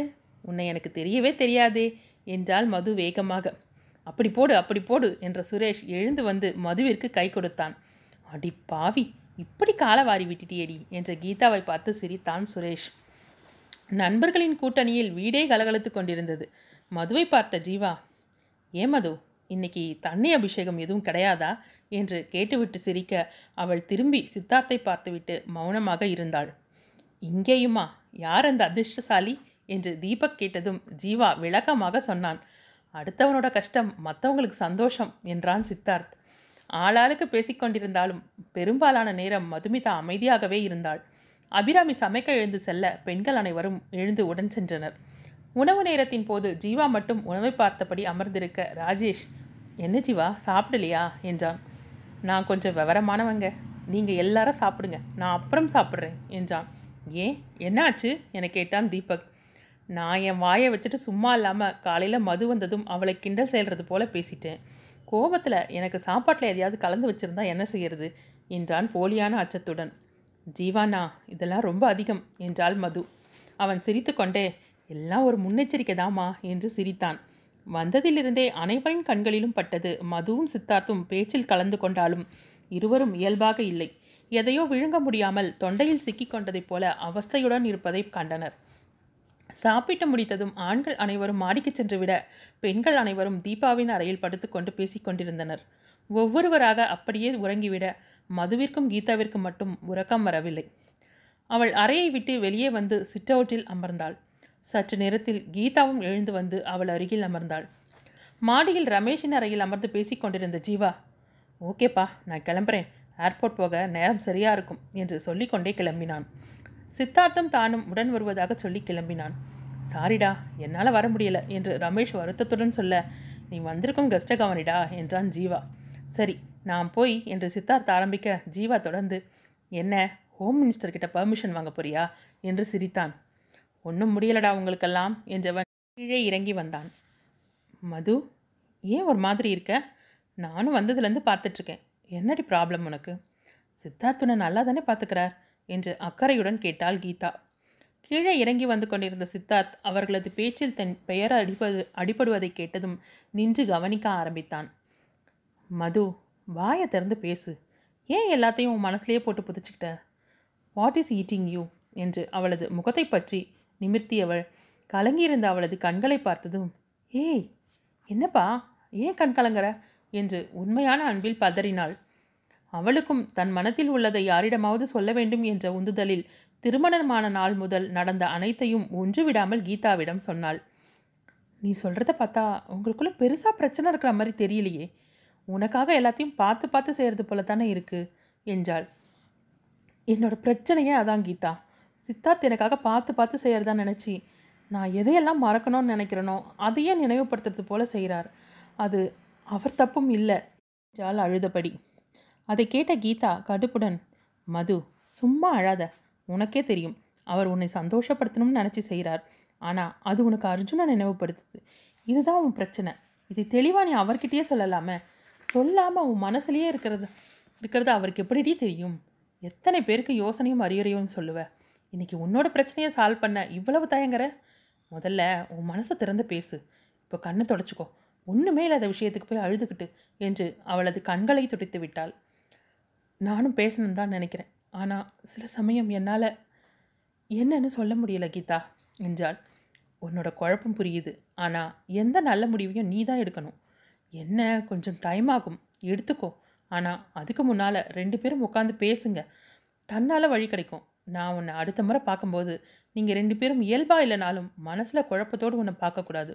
ஆல் த பெஸ்ட் என்று புன்னகைத்து கொண்டே சொல்ல அவளும் முருவளித்தாள் அனைத்தையும் கேட்ட சித்தார்த் இனியும் காலம் தாழ்த்துவது சரியில்லை இன்று எவ்வளவு நேரமானாலும் அவளிடம் பேசிவிட வேண்டும் என்று எண்ணிக்கொண்டே அவர்களை நோக்கி வந்தான்.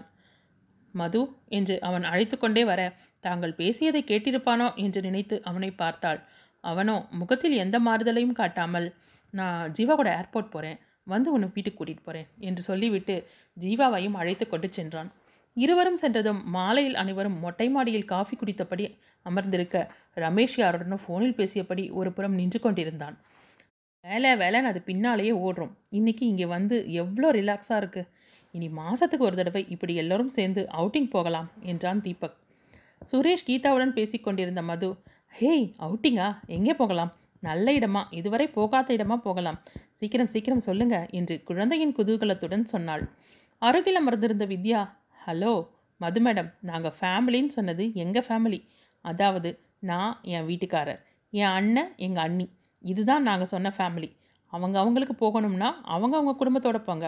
யாரும் நடுவில் வந்து ஒட்ட வேணாம் என்று முகத்தில் அடித்தார் போல சொல்ல அங்கிருந்த அனைவரின் முகமும் சற்று வாடிவிட்டது. மதுவின் நிலையோ சொல்லவே வேண்டாம். அவளுக்கு கண்கள் கலங்கிவிட்டன. ஓ சாரி வித்யா. அனாவசியமாக உங்கள் குடும்ப விஷயத்தில் நான் குறுக்க பேசிட்டேன் என்றவள் கலங்கிய விழிகளுடன் அங்கிருந்து செல்ல. கீதா வெறுப்புடன் வித்யாவை பார்த்துவிட்டு அவள் பின்னாலேயே செல்ல சுரேஷும் உடன் சென்றான். மூவரும் கீழே வந்ததும் ரமேஷ் வித்யா ஏன் அப்படி பேசின? பாவம் அவளோட மனசு எவ்வளோ கஷ்டப்படும். என்ன ராஜேஷ் நீயாவது வித்யாவை கொஞ்சம் கண்ட்ரோல் பண்ணியிருக்கலாமே என்று ஆச்சாமையுடன் கேட்டான். அவ சொன்னதில் தப்பிருக்கிறதா எனக்கு தோணலை என்று அவன் தோள்களை குலுக்கினான். மேகலா மட்டும் சற்று கவலையுடன் அமர்ந்திருந்தாள். ரமேஷ் சலிப்புடன் தலையசைத்துவிட்டு சென்று விட்டான். கீழே வந்த மதுமிதா கலங்கிய விழிகளை கட்டுப்படுத்த முயன்றாள். ஆனால் அது அருவியென பெருகியது. எல்லோரும் என்னுடையவர்கள் என்று உரிமையுடன் பழகுபவளுக்கு வித்யாவின் வார்த்தைகள் கத்தியாக தாக்கியது. அதைவிட அதற்கு ராஜேஷும் தீபக்கும் எதுவும் சொல்லாமல் மௌனமாக இருந்தது. வித்யாவின் வார்த்தைகள் கொடுத்த வேதனையையே ஒன்றுமில்லை என்பதைப் போல தோன்ற செய்துவிட்டது. கீதாவும் சுரேஷும் அவளுக்கு ஆறுதல் சொல்ல தீபக்கும் ராஜேஷும் கீழே இறங்கி வந்து அபிராமியிடம் சொல்லிக்கொண்டு புறப்பட்டனர். மதுவின் அருகில் வந்த மேகலா சாரி மது. ப்ளீஸ் அவள் சொன்னதை தப்பாக எடுத்துக்காத. நீ எப்பவும் அந்த வீட்டு பொண்ணு தான் அவளுக்காக நான் சாரி கேட்டுக்கிறேன் என்று அவளது கையை பிடித்து கொண்டாள். பரவாயில்ல மேகலா. அவள் சொன்னது கூட எனக்கு பெருசாக தெரியல. ஆனால் அண்ணனும் அத்தானும் ஒரு வார்த்தை கூட எனக்காக ஆறுதலாக பேசலன்னு நினச்சாதான் என்றவள் வேகமாக கண்ணை துடைத்து கொண்டாள். நீ கிளம்பு என்று வலிய வரவழைத்த புன்னகையுடன் சொன்னாள். இரவு எட்டு மணிக்கு வந்த சித்தார்த் வாட்டத்துடன் அமர்ந்திருந்தவளை பார்த்ததும் மது ஏன் டல்லா இருக்க? உடம்பு ஏதாவது சரியில்லையா? என்றான் பரிவுடன். அதெல்லாம் ஒன்றுமில்ல என்றாள். சுரேஷ் கோபத்தோடு என்ன ஒன்றுமில்ல இன்னும் என்ன உனக்கு பாசம் வேண்டி கிடக்கு? அவள் தான் தெளிவாக சொல்லிட்டு போனாலே என்று தோழியின் மீதி இருந்த பாசத்தில் கத்தினான். ப்ளீஸ் சுரேஷ் விஷயத்தை பெருசுப்படுத்தாத. அவ சொன்னதுக்கு ஏதாவது காரணம் இருக்கும் என்றாள் மது. ஆமாம் பெரிய காரணம். அண்ணா அவள் சொல்ல மாட்டா. நான் சொல்கிறேன் என்றவன் நடந்த அனைத்தையும் சொன்னான். ஓ என்ற ஒற்றை சொல்லோடு அவளை அழைத்து கொண்டு கிளம்பினான். மதுவை கேட்டின் அருகிலேயே விட்டுவிட்டு நீ உள்ளே போ. நான் ஒன் ஹவரில் வந்துடுவேன் என்றவன் அவளது பதிலை எதிர்பார்க்காமல் கிளம்பினான். எங்கே இவ்வளவு அவசரமாக செல்கிறான்? இன்றைக்கு எவ்வளவு நேரமானாலும் அவனிடம் பேசிவிட வேண்டும் என்று நினைத்துக்கொண்டு வீட்டை பூட்டிவிட்டு அவனுக்காக காத்திருந்தாள். காரை வெளியிலேயே நிறுத்திவிட்டு கோபத்துடன் தீபக்கின் வீட்டிற்குள் சென்றான். பெரியவர்கள் டிவி பார்த்து கொண்டிருக்க இளையவர்கள் டைனிங் ஹாலில் அமர்ந்து சிரித்து பேசிக் கொண்டிருந்தனர். வந்தவனை விமலாதான் முதலில் பார்த்தார். அவனது கோப முகத்தை கண்டதும் மதுதான் ஏதோ செய்துவிட்டால் போல என்று எண்ணிக்கொண்டே சித்தார் என்னப்பா இந்த நேரத்தில் வந்திருக்க? வா வந்து உட்கார் என்று தயக்கத்துடன் சொன்னார். கோபத்தில் சிவந்திருந்த அவனது முகத்தை பார்த்து என்ன பிரச்சனையோ என்று அனைவருமே கவலையுடன் பார்த்தனர். அம்மா நான் இங்கே உட்காந்து பொறுமையாக பேச வரல. தீபக் ராஜேஷ் எங்கே? என்றான். என்னப்பா சித்தார்த் உங்களுக்குள்ளே ஏதாவது பிரச்சனையா? என்று ஈஸ்வரன் நடுவில் வர அதற்குள் அவனுடைய குரலை கேட்ட நால்வரும் ஹாலுக்கு வந்தனர். வா சித்தார்த் என்ற ராஜேஷை கை நீட்டி நிறுத்தியவன் ரெண்டு பேரும் மதுவை என்னடா சொன்னீங்க? என்றான் கோபத்துடன். அது ஒன்றுமில்லடா சும்மா விளையாட்டுக்கு என்ற ராஜேஷை முறைத்தான். எதுடா விளையாட்டு? நீங்கள் பேசின பேச்சு விளையாட்டா? எங்கள் ஃபேமிலி ஒட்ட வர வேணாம்னு சொல்கிறது தான் விளையாட்டா? இன்னொரு முறை விளையாட்டுக்கும் நிஜத்துக்கும் அவளை யாராவது அழ வச்சா நான் பொல்லாதவனா ஆகிடுவேன் என்று முகம் சிவக்கா கத்தியவனை அனைவரும் சற்று பயத்துடனேயே பார்த்தனர். இல்லை சித்தார்த் இப்படி பேசினாலாவது அவ உன்கிட்ட கொஞ்சம் தயக்க விட்டு பழகுவான்னு என்ற தீபக்கை வேதனையுடன் பார்த்தான். அதை பற்றி கவலைப்பட வேண்டிய நானே கவலைப்படல. உங்களுக்கு எதுக்கு கவலை? அவள் என்னை எது சொன்னாலும் அவளுக்காக எல்லாத்தையும் தாங்கிக்குவேன். எனக்கு வேண்டியது அவளோட மனசு தான் அது இன்னைக்கு இல்லைனாலும் என்னைக்காவது ஒரு நாள் என்கிட்ட வரதான் போகுது. அதுவரை நான் பொறுமையாக காத்திருப்பேன். இல்லை காலம் புறாவும் அவளோட மனசு மாறாமல் இருந்தாலும் அவளுக்காக நான் அதையும் ஏற்றுக்குவேன் அவளை பற்றி எப்போ தெரிஞ்சதோ இதையெல்லாம் யோசிச்சு தான் அவளை கல்யாணமும் செஞ்சுக்கிட்டேன் என்று பேசி முடித்து ஓய்ந்து போனவனாக முகத்தை அழுந்து துடைத்தான். என்னதான் நடந்தது? யார் முது மதுவை என்ன சொன்னீங்க? என்று நால்வரின் முகத்தையும் பார்த்த ராஜி மேகலா நீ சொல்லு என்ன நடந்தது? என்று கேட்டதும் தீபக்கை ஒரு பார்வை பார்த்தவள் நடந்த அனைத்தையும் சொல்ல ராஜி கோபத்தோடு வித்யாவை பார்த்து கத்தினார். இல்லைம்மா நான் வேண்டான்னு தான் சொன்னேன். அண்ணன் தான் என்று இழுத்தாள். ப்ளீஸ் எனக்கு நல்லது செய்யறதா நினச்சி அவளை காயப்படுத்தாதீங்க. இவ்வளவு நாள் கூட பழகின நீங்களே அவளோட மனசை வருத்தினா அவளால் எப்படி தாங்க முடியும்? அவள் சந்தோஷமாக வந்து போகிறது இந்த வீட்டுக்கு மட்டும்தான். நீங்களும் அவளை மூணாவது மனுஷியாக பிரித்து வச்சு பேசினா அவள் எங்கே போவா? என்றவனை ராஜேஷ் தாவி அணைத்து கொண்டான். சித்தார்த் எனக்கு எவ்வளோ சந்தோஷமாக இருக்குது தெரியுமா? இனி என் தங்கச்சியை பற்றி நிச்சயமாக நான் மட்டும் இல்லை. எங்கள் யாருக்குமே எந்த கவலையும் இல்லை. எங்களை விட நீ அவளை பார்த்துப்ப என்றவன் ஆனந்தத்தில் உண்டான கண்ணீரை துடைத்து கொண்டான். நானும் கோபத்தில் பேசுனதை மனசில் வச்சுக்காதீங்க. மதுக்கிட்ட சொல்லாமே வந்துட்டேன். கிளம்புறேன் என்று சொல்லிக்கொண்டு கிளம்பினான். சித்தார்த் கிளம்பியதும் மதுவிற்கு ஃபோன் செய்த மேகலா ஒரு வார்த்தையை விடாமல் அனைத்தையும் சொல்ல மறுபக்கம் சுத்தமாக பேச்சு சத்தம் கேட்கவே இல்லை. மேகலா சந்தோஷத்துடன் சொல்ல வேண்டியதை சொல்லியாச்சு. இனி அவங்க ரெண்டு பேரோட பாடு என்று சிரித்துக்கொண்டே ஃபோனை வைத்தாள். அடுத்த பத்தாவது நிமிடம் சித்தார்த்தின் கார் போர்ச்சுகோவில் வந்து நிற்கும் ஓசை பால்கனி ஊஞ்சலில் அமர்ந்திருந்த மதுவிற்கு கேட்டது. மேலே வந்தவன் அவள் அருகில் அ- அமர்ந்தான். மது ஒரு டென் மினிட்ஸ் வெயிட் பண்ணு. நான் போய் குளிச்சுட்டு வந்துடுறேன். உன்கிட்ட பேசணும் என்று சொல்லிவிட்டு எழுந்து சென்றான். அவளும் அதே முடிவுடன் தானே அவனுக்காக காத்திருக்கிறாள். குளித்துவிட்டு அவன் வர அறைக்குள் வந்தவள் சோஃபாவில் அமர்ந்தாள். அவளுக்கு பக்கத்தில் அமர்ந்தவன் மது நான் பேசுகிறத கொஞ்சம் பொறுமையாக கேளு. ஏதாவது மறுப்பு சொல்லணும்னு தோணுனா கடைசியில் சொல்லு. இனியும் நம்ம மனசில் இருக்கிறத நேரடியாக பேசினா மட்டும்தான் நேரடியாக பேசினா மட்டும்தான் நமக்கு எதிர்காலம் ஒரு தெளிஞ்ச நீரோடையாக இருக்கும். இல்லைனா கடைசி வரைக்கும் கலங்கின குட்டையாகவே தான் இருக்கும் என்றவன் அவளது முகத்தை பார்த்தான். எந்தவித உணர்ச்சியும் இல்லாமல் சுத்தமாக துடைக்கப்பட்ட ஒரு பார்வையுடன் அமர்ந்திருந்தாள். ஏ மது உன் மனசில் இருக்கிறத நீ வெளிப்படையாக என்கிட்ட சொல்லியிருக்கலாமே. அந்த அளவுக்கா நான் உனக்கு வேண்டாதவன் ஆகிட்டேன் நான் தான் சொன்னேனே. நீயும் நானும் இனி நல்ல நண்பர்கள்னு. அந்த உரிமையை கூட நீ எனக்கு கொடுக்கலையா? என்று கேட்க தான் அவனை எவ்வளவு காயப்படுத்தி இருக்கிறோம் என்பதை அவனது வார்த்தைகள் வெளிவந்த விதத்திலேயே அவளுக்கு புரிய குற்ற உணர்ச்சியில் தலை குனிந்து அமர்ந்தாள். உனக்கு என்ன கஷ்டம்? நான் செய்யும் சில பாவனை உனக்கு அர்ஜுன் போலவே தெரியுதா? என்றதும் சடாரண நிமிர்ந்து அவனை பார்த்தாள். சாரி மது இந்த இடத்துல நான் அர்ஜுனோட பேர் சொல்லியே ஆக வேண்டிய கட்டாயத்தில் இருக்கு. இதுவும் உன் மனசை காயப்படுத்தினா வெரி சாரி. அது பிறந்தது முதல் வருவது மது. அதை என்னால் உடனே மாற்றிக்க முடியாது. ஆனால் அதுக்கான முயற்சி செய்கிறேன். அப்புறம் அந்த புடவை அதை பற்றி தெரியாமல் தான் அந்த கலரில் வாங்கிட்டு வந்தேன். நேற்று உன்னை ஹோமுக்கு அழைச்சிட்டு போனது உன்னோட மன திருப்திக்காகத்தான். உன்னை காயப்படுத்தணும்னு செய்யலை. ஸ்ரீயோட ஹோமை நம்ம கம்பெனி பராமரிப்பில் எடுத்திருக்கிறது நடந்துட்டுருக்கும் வேலைகள் முடிஞ்சதும் சொல்லலாம்னு இருந்தேன். உன் மேலே எனக்கு எந்த கோபமும் இல்லை. என்னுடைய சீண்டர்கள் உனக்கு அவஸ்தையாக இருக்கா? இனி அதையும் செய்யலை. உன் மனசு முழுசாக மாறும் வரை காத்திருக்கேன். நீ உன் மனசை போட்டு குழப்பிக்காத. காத்திருந்து ஜெயிக்கும் காதலுக்கு தான் அன்பும் சக்தியும் அதிகம். அதிலும் ஒரு சுகம் இருக்குது நீ அந்த காத்திருப்போட சுகத்தையும் எனக்கு கொடுத்துருக்க. அந்த வகையில் நான் ரொம்ப அதிர்ஷ்டசாலி. குடும்ப வாழ்க்கை மட்டும் வாழ்க்கை இல்லை. ஒருத்தரை ஒருத்தர் ஐயம் திரிபுர உணரணும் என சொல்லிவிட்டு அவளது முகத்தை நிமிர்த்தினான். நமக்கு கல்யாணம் ஆனதால் எதுவுமே மாறிடல. நீ இவ்வளவு நாள் உங்கள் வீட்டில் இருந்த. கல்யாணத்துக்கு பிறகு நம்ம வீட்டில் இருக்க. அவ்வளவுதான் வித்தியாசம். உனக்கு திரும்ப வேலைக்கு போகணும்னு எண்ணம் இருந்தால் சொல்லு. சந்தோஷமாக சம்மதிக்கிறேன். ஹோமுக்கு போ. உனக்கு பிடிச்சதை எல்லாம் செய். நிச்சயம் நானும் நம்ம வீட்டில் இருக்கவங்களும் தடுக்க மாட்டோம். உனக்கு ஏதாவது பிடிக்கலனா தாராளமாக சொல்லலாம். அந்த சுதந்திரம் உனக்கு எப்போவுமே உண்டு. ஆனால் எந்த விஷயம் செய்வதாக இருந்தாலும் என்கிட்ட சொல்லலைனாலும் பரவாயில்ல. அப்பா அம்மா கிட்ட ஒரு வார்த்தை சொல்லிட்டு செய். நீ செய்வது நல்ல விஷயமா இருந்தா நிச்சயம் அவங்க உன்னை ஊக்குவிப்பாங்க. இல்லை அதில் ஏதாவது வில்லங்கம் இருக்கும்னு தோணினாலும் நமக்கு சொல்வாங்க அவங்களெல்லாம் அனுபவசாலிகளாச்சே என்றவன் அவளது கண்களை ஆழ நோக்கினான். இப்போ சொல்லு. உனக்கு மனசில் ஏதாவது வருத்தமோ குழப்பமோ சந்தேகமோ இருந்தால் தயவு செஞ்சு என்கிட்ட கேளு. உனக்கு தேவையான பதிலை உன்னோட குழப்பத்தை முழுசமாக தீர்த்து வைக்க நான் தயாராக இருக்கேன் என்று பொறுமையாக தன் மனத்தில் இருக்கும் அத்தனையையும் அவளிடம் மடை திறந்த வெள்ளமாக கொட்டினான். அவ்வளவு நேரமும் தன்னை நினைத்தே மருகிக் கொண்டிருந்தவளுக்கு அவனுடைய விலகமும் தன்னுடைய விலகலால் தனக்கு மட்டுமல்ல அவனுக்குத்தான் பெரிய இழப்பு. நான் தான் அவனை வருத்தி கொண்டிருக்கிறேன். அவன் நினைத்திருந்தால் வேறு பெண்ணை திருமணம் செய்து கொண்டு நிம்மதியாக இருந்திருக்கலாம். ஆனால் காதலித்த ஒரு பாவத்திற்காக என்னுடைய கடந்த காலத்தையும் மதித்து எனக்கும் ஒரு மனம் இருக்கிறது என்று நினைத்து வாழ்பவனுக்கு நான் இத்தனை நாட்களாக என்ன செய்தேன்? கடவுளே இனியாவது சித்தார்த்தின் வாழ்க்கையை சந்தோஷமாக இருக்கணும். அதற்கு நான் என் மனத்தை கட்டுப்படுத்தி வேறு எண்ணத்திற்கு இடம் கொடாமல் அவரை ஏற்றுக்கொள்ள எனக்கு சக்தியை கொடு என்று வேண்டிக் கொண்டவளின் கண்களில் கண்ணீர் வழிந்தது. அவன் மது என்று ஆதரவுடன் அவளது கையை பற்றியதும் சித்து என்று அவனுடைய நெஞ்சிலே அடைக்கலமாகி அழுதாள். அவளை தன்னோடு அணைத்து கொண்டு பரிவுடன் தலையை தடவி கொடுத்தான். அவளை அழவிட்டான். அவனது கண்களும் கலங்கியிருந்தன.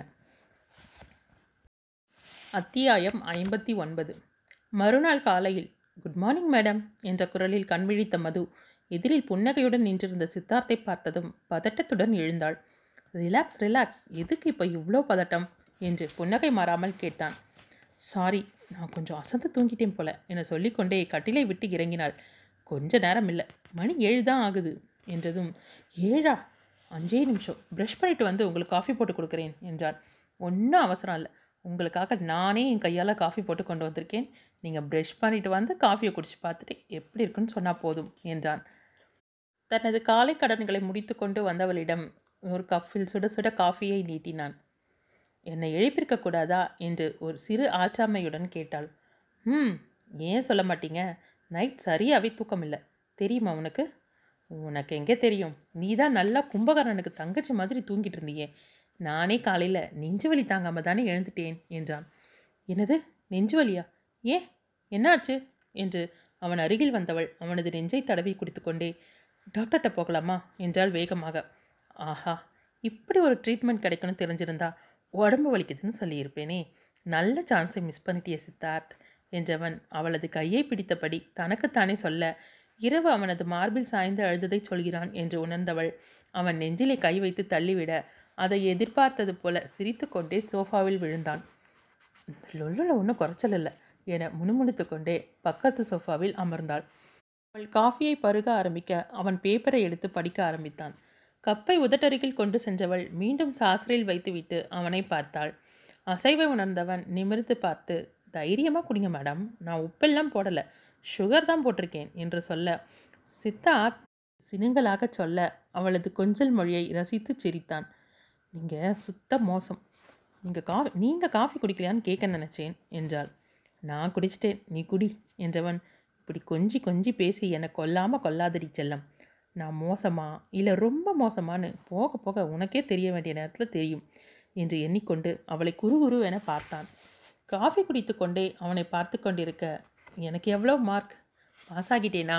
என்று கேட்டதும் தான் தன்னை கண்டு கொண்டதை எண்ணி திரு திருவென விழித்தபடி அவனை பார்க்க அச்சச்சோ மார்க் கம்மியாக வாங்கி ஃபெயில் ஆயிட்டேனா?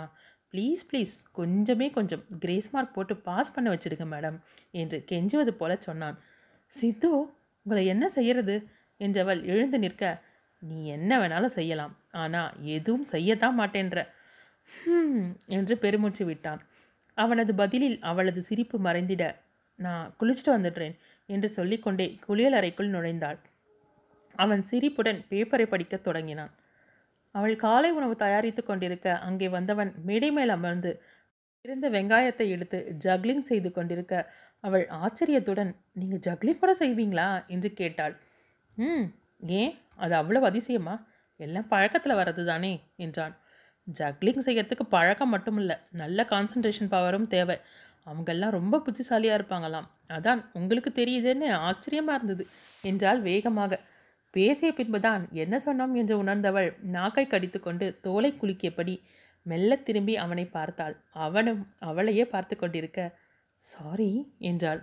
அவன் அப்போதும் சலனமே இல்லாமல் அமர்ந்திருக்க எஸ் ஒய் என்றவள் வேணும்னா தோப்பு கண்ணம் போடட்டுமா? என்று கேட்டுக்கொண்டே காதை பிடித்தாள். அவள் அருகில் வந்தவன் அவளது கன்னத்தில் புரண்ட முடியை காதின் பின்புறம் எடுத்துவிட்டு எனக்கு ஜக்லிங் மட்டுமில்லை வேற இன்னும் என்னவெல்லாம் தெரியும்னு உனக்கு தெரிய வேண்டிய நேரத்தில் தெரிய வைக்கிறேன் என்று மெல்லிய குரலில் அவள் காதலியில் சொல்லிவிட்டு செல்ல அவளுக்கு குப்பென உடலில் உஷ்ணம் பரவியது. சிறு பதட்டத்துடன் அங்கிருந்த மேடையில் சாய்ந்து நின்றாள். சும்மா இருக்கிறவனே நீ தாண்டி தேவையில்லாமல் சீண்டி விடுற. உன் வாய் இருக்கே வாய். அதை கொஞ்சம் மடக்கிட்டு வேலையை பாரு. என்று தனக்குத்தானே சொல்லிக்கொண்டு பின்னை திரும்பியவள் தனக்கு பின்னால் நின்றிருந்தவனை கண்டதும் அசடு வழியச் சிரித்தாள். ரொம்ப வழியுது தொடச்சிக்க என்றான். ஆ என்னது? என்றாள். ம் வியர்வை வழியுதே அதை சொன்னேன் என்றான் குறும்பு புன்னகையுடன். நெச்சி வியர்வையை துடைத்து கொண்டு தக்காளியை அறிந்து கொண்டிருக்க. இன்னைக்கு என்ன டிஃபன்? என்றான். நாம் ரெண்டு பேர் தானே? நீங்களே சொல்லுங்க. என்ன வேணும்? தோசை இருந்தால் தோசை போட்டுக்கலாம் என்றதும் அவள் தோசை ஊற்ற சொல்ல சொல்ல கேட்காமல் அவன் சட்னி அரைத்து எடுத்தான். சாப்பிடும்போது ம் சட்னி சூப்பர்.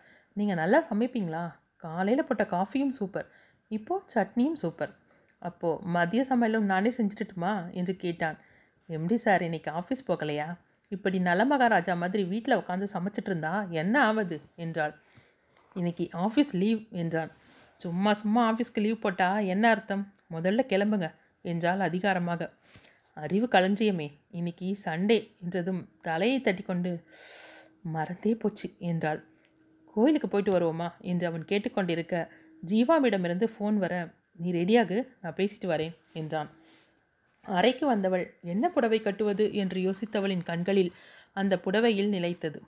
ஜீவாவிடம் பேசிவிட்டு அறைக்கு வந்தவன் ட்ரெஸ்ஸிங் ரூமிலிருந்து வெளியே வந்தவளை பார்த்ததும் ஒரு நிமிடம் இமைக்க மறந்து நின்று விட்டான். முதன் முதலில் அவளுக்காக வாங்கி கொடுத்த இலை பச்சை நிற சேலையில் பொருத்தமான நகையை அணிந்து தயாராகி இருந்தாள். தன்னை பார்த்தபடியே நிற்பதைக் கண்டவள் நான் ரெடி என்றவளின் குரலிலும் விழிகளிலும் நாணத்தின் சாயல் தெரிய மெல்ல புன்னகை அரும்பியது அவனுக்கு. கிளம்பலாம் மது உனக்கு இந்த புடவை ரொம்ப அழகாக இருக்கு என்றான் நெகிழ்ந்த குரலில். தேங்க்ஸ் என்றவளின் முகம் சிவக்க முயன்று தன்னை மீட்டு கொண்டவன் அவளுடன் கிளம்பினான்.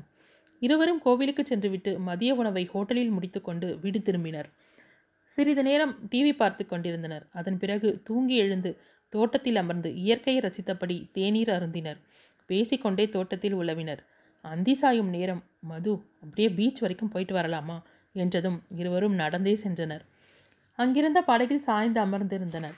சிறிது நேரம் மௌனத்திலேயே கரைந்தது. ஆனால் அதுவும் ஒரு ரம்யமான இதத்தை தருவது போலிருக்க இருவரின் மனமுமே அதை ரசித்தது. இரவு வீட்டிற்கு வந்ததும் வீட்டினருக்கு ஃபோன் செய்து பேசினர். அனைவரும் மதுவிடம் மாறி மாறி பேசிவிட்டு இன்னும் நான்கு நாட்களில் வந்து விடுவதாக கூறி ஃபோனை வைத்தனர். அடுத்து வந்த நாட்களில் இருவருக்கும் இடையில் வாழ்க்கை இலகுவாகவே சென்றது. சித்தார்த் காலையில் மதுவை அழைத்துச் சென்று ஹோமில் விட்டுவிட்டு மாலையில் வரும்போது அழைத்து வந்தான். வீட்டுக்கு கொண்டு வரும் அலுவலக வேலைகளில் அவனுக்கு உதவி செய்தாள். ஐந்தாம் நாள் காலை அனைவரும் வந்து இறங்கினர். குழந்தைகள் சித்தி என்று ஓடி வந்து அணைத்து கொண்டனர். பெண்கள் மூவரும் பத்து நாள் கதையை உட்கார்ந்து பேச ஆரம்பிச்சாச்சு. இவங்க மாநாட்டை அவ்வளோதான். நாம் எல்லாரும் இன்னைக்கு வயிற்றில் ஈர துணியை கட்டிட்டு உட்கார வேண்டியது தான் என்று சிரித்தான் ஆதி. எத்தனை நாள் உங்களை பட்னி போட்டுட்டோம்? இன்னைக்கு ஒரு நாள் எல்லோரும் வெளியே சாப்பிட்டுக்கலாம் என்றாள் மீரா. இத்தனை நாள் வெளியில் தானே சாப்பிட்டோம்? இன்னைக்காவது வீட்டில் சாப்பிடலாம்னு நினச்சா இன்றைக்கும் வெளியிலையா? என்று எரிச்சலுடன் கேட்டான். என்ன ஆதி அப்படியே அவங்களையெல்லாம் எல்லாம் பட்னி போட்டுருவோம்? கொஞ்சரு சமைச்சிடுறோம் என்று எழுந்த தேவகியிடம் அத்தை எல்லாரும் குளிச்சுட்டு வாங்க. மதியான சமையல் ரெடியாக இருக்குது என்றாள். நீ ஏவாம்மா இவ்வளோ பேருக்கும் சமையல் செஞ்ச? என்று ஆதூரத்துடன் கேட்டார் தேவகி. இதெல்லாம் அநியாயம். வீட்டில் வேலைக்கு இருக்கவங்க எல்லாத்தையும் செஞ்சதை உங்கள் மருமகம் மேற்பார்வை தான் பார்த்தாங்க. இதுக்கே இவ்வளவு உருக்கமா? என்று கிண்டலாக கேட்டான் சித்தார்த். ஏன் அத்தை என்கிட்ட உருகிறாங்க? உங்களுக்கு பொறாம? என்றாள். உங்களுக்கு பொறாம? என்று அவள் சொன்னதைப் போலவே சொல்லி அவன் கிண்டல் செய்ய அவளும் தன்னை யாரும் பார்க்கவில்லை என்று கண்டுகொண்டு உதட்டைச் சுழித்து ஒழுங்கெடுத்தாள். அவன் சிரிப்புடன் வா வா நீ மேலே வருவல்ல என்று உதட்டை மட்டும் அசைக்க ம் புரியலை என்று சைகையில் சொன்னதும் அவள் அருகில் வந்த மீரா வா வா நீ மேலே வருவேல்லன்னு சொல்கிறார் என்றதும் அசடு வழியாக சிரித்துவிட்டு சித்தார்த்தை பார்த்தாள். அவனும் சிரித்து கொண்டே எழுந்து சென்றான். மீராவும் ஆதியும் ஒருவரை ஒருவர் பார்த்து புன்னகைத்து கொண்டனர். அவர்களது எண்ணம் ஓரளவிற்கு ஈடேறிவிட்டதே. அடுத்த நடவடிக்கையாக இருவரையும் தனியாக எங்கேயாவது ஹனிமூன் அனுப்பிவிட வேண்டும். என்ன செய்யலாம் என்று யோசிக்க ஆரம்பித்தாள் மீரா. நாட்களும் வேகமாக நகர ஆரம்பித்தது. நேத்ராவும் அஸ்வந்தும் மேற்படிப்பு குறித்தும் அதற்கு நடுவில் ஒரு மருத்துவமனையில் பயிற்சி மருத்துவர் மருத்துவராகவும் சேர்ந்தனர். சித்தார்த் இருவரையும் அழைத்து ஹோமில் உள்ள குழந்தைகளுக்கு ஆறு மாதங்களுக்கு ஒரு முறை மெடிக்கல் செக்கப் செய்வது குறித்து அவர்கள் மருத்துவமனை டீனிடம் பேசும்படி கேட்டுக்கொண்டான். நேத்ரா தான் அந்த பொறுப்பை ஏற்றுக்கொள்வதாக முன்வந்து சொல்ல அஸ்வந்த் ஆச்சரியமாக அவளை பார்த்தான். தான் அதற்கு முன் ஒரு முறை ஹோமை பார்க்க வேண்டும் என்று சொல்ல அன்னியோட போயிட்டு வா என்றான் சித்தார்த். அண்ணனின் அனுமதி கிடைத்ததும் அவளது முகத்தில் தோன்றிய சந்தோஷத்தையும் கண்களில் தோன்றிய ஆர்வத்தையும் அஸ்வந்தை மட்டுமல்ல சித்தார்த்தையும் யோசிக்க வைத்தது. அன்று அனைவரும் வீட்டில் இருக்க தோட்டத்தில் அமர்ந்து பேசிக் கொண்டிருந்தனர். ஆதியும் சித்தார்த்தும் ஷேர் மார்க்கெட் முதல் உலக விஷயங்களை அலசி கொண்டிருக்க தேவகியும் ராமமூர்த்தியும் குழந்தைகளுடன் விளையாடிக் கொண்டிருந்தனர். மீரா நேத்ரா மது மூவரும் ஸ்கிராபிள் விளையாடி கொண்டே பேசிக் கொண்டிருந்தனர். ஹாய் அன்னீஸ் என்றபடி அங்கே வந்தான் அஸ்வந்த் மீராவும் மதுவும் அவனை பார்த்து ஹாய் என்று சொல்ல நேத்ரா மட்டும் வந்துட்டான் ரம்பம் என்று முணுமுணுத்தாள். மதுவின் விளையாட்டை கவனித்தவன் ஒரு வார்த்தையை அமைக்க வீட்டில் யாரும் இல்லாமல் பத்து நாளாக ஓட்டுறதுக்குள்ளே போதும் போதும் ஆயிடுச்சு. அதுவும் அஸ்வந்த் இல்லாமல் கொஞ்சம் போர் என்றால் மது. தேங்க்யூ அண்ணி. இந்த அஸ்வந்தோட அருமை இந்த வீட்டில் உங்களுக்கு மட்டும்தான் புரிஞ்சிருக்கு என்று சொல்ல நேத்ரா எரிச்சலுடன் அண்ணி உங்களுக்கு இவனை பற்றி சரியாக தெரியலை. இவ்வளோ நாள் எக்ஸாம் வேலைன்னு அலைஞ்சதில் ஆள் வீட்டில் இல்லாமல் எல்லாரும் நிம்மதியாக இருந்தோம். இனி எல்லாரையும் மொக்க போட்டு காதில் ரத்தம் வர வச்சுட்டு தான் நிறுத்துவான் என்றால் கடுப்புடன். ஏய் பீப்ஸ் கொஞ்சம் அடங்குறியா? அண்ணி என்னை புகழ்ந்ததும் உனக்கு என் மேலே கடுப்ஸ். அதான் உன் வயிறு எரியுது என்றான். கோபத்தோடு தடியா என்னை பீப்பான்னு சொல்லாதான் எத்தனை தடவை சொல்கிறேன் என்று கத்தினாள். அஞ்சரை அடி பீப்பாவை பீப்பான்னு சொல்லாமல் என்ன சொல்கிறது என்று சிரித்தான் அவன். அஸ்வந்த் ஏன் எப்போ பாரு அவகிட்ட வம்பு பண்ணிகிட்ருக்கீங்க இந்தியன் லேடிஸ் எல்லோருமே நார்மல் ஹைட் அஞ்சரை அடி தான் என்று நேத்ராவிற்கு உதவிக்கு வந்தாள் மது. எல்லாம் பனைமரம் மாதிரி ஆறு அடிக்கு மேலே வளர்ந்தா அதுக்கு நாம் என்ன செய்கிறது என்றால் கோபத்துடன். நான் சொன்னது உன் உயரத்தை இல்லடா ராஜாத்தி உன் அகலத்தை என்று அவனையுடன் சொல்ல நேத்ரா கோபத்தில் உதல் துடிக்க போடா ஒட்டக்கச்சுவீங்கி என்றார் மீராவும் மதுவும் இருவரின் வார்த்தைகளும் தடிப்பதை தடுக்க முடியாமல் பார்த்து கொண்டிருந்தனர். பொண்ணுன்னா எப்படி இருக்கணும்னு தெரியுமா? இதோ நம்ம அண்ணிங்க மாதிரி இருக்கணும். அதான் நம்ம அண்ணங்க ரெண்டு பேரும் சும்மா சுற்றி சுற்றி வராங்க பார் என்றான் கிண்டலாக. நீ என்னதான் எங்களுக்கு ஐஸ் வச்சாலும் உனக்கு ஸ்பெஷலாக எதுவும் கிடையாது. புரிஞ்சுதா? என்றாள் மீரா. நேத்ரா நீ கவலைப்படாத. உன் ஹைட்டுக்கு நீ கொஞ்சம் வெயிட் குறைச்சினா போதும். இன்னும் ஆறே மாதத்தில் நான் உன்னை ஸ்லிம் ஆக்கி காட்டுறேன். அப்புறம் இந்த அஸ்வந்த் மட்டும் இல்லை யாரும் உன்னை ஒன்றும் சொல்ல முடியாது. என்றதும் தேங்க்யூ அண்ணி என்று மதுவை அணைத்து கொண்டாள். ஏய் அந்த பக்கம் போடி. சித்தார்த்தன்னா உன்னை அப்படியே சிவபெருமான் மாதிரி எரிச்சிட போகிறார் என்றான் தீவிர பாவனையுடன். டேய் சும்மா இருக்க மாட்டியா? நாங்கள் ரெண்டு பேரும் இங்கே பேசிகிட்ருக்கோம் நீ வம்பா எங்களை வம்பில் கொத்த விடுற என்றான் சித்தார்த். அவனுக்கு வேற வேலை என்னடா? அவனுக்கும் கல்யாணமாகி இது மாதிரி ஒரு பொண்டாட்டி வந்தால் தெரியும் என்றான் ஆதி. இது மாதிரினா? என்னை மாதிரியா? ராட்சசி மாதிரி வாயாடின்னு சொல்லாமல் சொல்கிறீங்களா என்று கோபத்துடன் கேட்டாள் மீரா. நான் ஏன் மீராம்மா உன்னை சொல்ல போகிறேன் என்றான் சமாளிப்பாக. அப்போது இது மாதிரினா யார மாதிரி? இன்னைக்கு எனக்கு தெரிஞ்சே ஆகணும் என்று சொல்லிக்கொண்டே போக ஆதி தலையில் அடித்து கொள்ளாத குறையாக சிரித்து கொண்டிருந்த அஸ்வந்தை பார்த்து போதுமாடா என்று பாவமாக கேட்டான். அப்பா இப்போதான் நிம்மதியாக இருக்குது நான் வந்த வேலை நல்லபடியாக முடிஞ்சது என்று அவன் நிம்மதியாக சொல்ல ஆதி அவன் முதுகிலேயே ஒன்று போட்டான். அனைவரும் சிரித்து பேசிக்கொண்டிருக்க ம மது நாளைக்கு நீ ஹோமுக்கு போகும்போது நேத்ராவையும் அழைச்சிட்டு போ. கேம்ப் விஷயமா ஸ்ரீயுடன் பேசணுமாம் என்றான் சித்தார்த். சரிங்க என்றவள் நேத்ராவிடம் திரும்பி நாளைக்கு பத்து மணிக்கு மேலே போகலாம் நேத்ரா என்றாள்.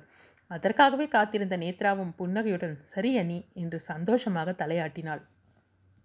மறுநாள் காலையில் அவளை அழைத்து கொண்டு ஹோமுக்கு சென்றபோது ஸ்ரீராம் யாருடனோ பேசிக்கொண்டிருந்தான் அண்ணி அவர் பேசி முடிக்கிற வரைக்கும் நாம் ஹோமை சுற்றி பார்க்கலாமா? என்று கேட்டாள். ஓ தாராளமாக பார்க்கலாம் என்றவள் தானே உடன் சென்று அனைத்து இடங்களையும் சுற்றி காட்டினாள். இருவரும் ஹோமை பார்த்துவிட்டு வந்தபோது ஸ்ரீராம் இருவருக்காகவும் காத்திருந்தான். மது நேத்ராவை அழைத்து கொண்டு அவன் அறைக்கு சென்றாள். வா மது சௌக்கியமா? என்றவனின் பார்வை நேத்ராவின் மீது விழுந்தது. அவளிடம் ஒரு சிநேக புன்னகையை வீசினான். அண்ணா இது என் நாத்தனார் நேத்ரா. இவங்க தான் டாக்டர். உங்ககிட்ட கேம்ப் பற்றி பேசணும்னு வந்திருக்காங்க என்றாள் ஹலோ உட்காருங்க என்று இருக்கையே காட்டினான். அவளும் ஹலோ என்று சொல்லிவிட்டு அமர்ந்தாள். அண்ணா நான் போய் குழந்தைங்களோட விளையாடிட்டு இருக்கேன் நீங்கள் ரெண்டு பேரும் பேசுங்க என்றவள் நேத்ராவிடம் திரும்பி தலையசைத்து விட்டு சென்றாள்.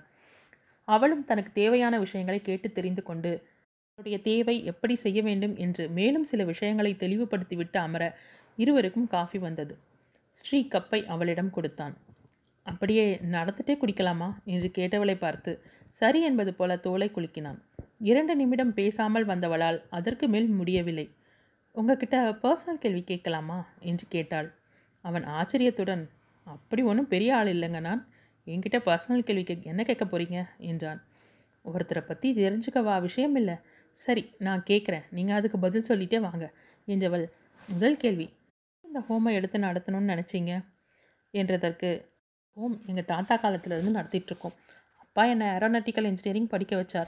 நானும் படிப்பை முடிச்சுட்டு ஒரு வருஷம் ஏர்ஃபோர்ஸில் வேலை செஞ்சேன். அப்பா ஹார்ட் அட்டாக்கில் இருந்ததும் என் வேலையை விட்டுட்டு இந்த ஹோமை பார்த்துக்க ஆரம்பித்தேன் என்றான். அப்போது உங்கள் அம்மா? அப்புறம் உங்கள் கூட பிறந்தவங்க? எல்லோரும் எங்கே இருக்காங்க? என்றாள். புன்னகையுடன் சின்ன வயசுலேயே அம்மா இறந்துட்டாங்க. அப்பா தான் என்னை வளர்த்தார். நானும் அர்ஜுனும் திக் ஃப்ரெண்ட்ஸ் பாதி நேரம் அவங்க வீட்டில் தான் இருப்பேன். எனக்கு கூட பிறந்தவங்க யாரும் இல்லைன்ற எண்ணமே தெரியாமல் ரெண்டு பேரும் சேர்ந்தே வளர்ந்தோம். ஒன்றாக வேலை செஞ்சோம்.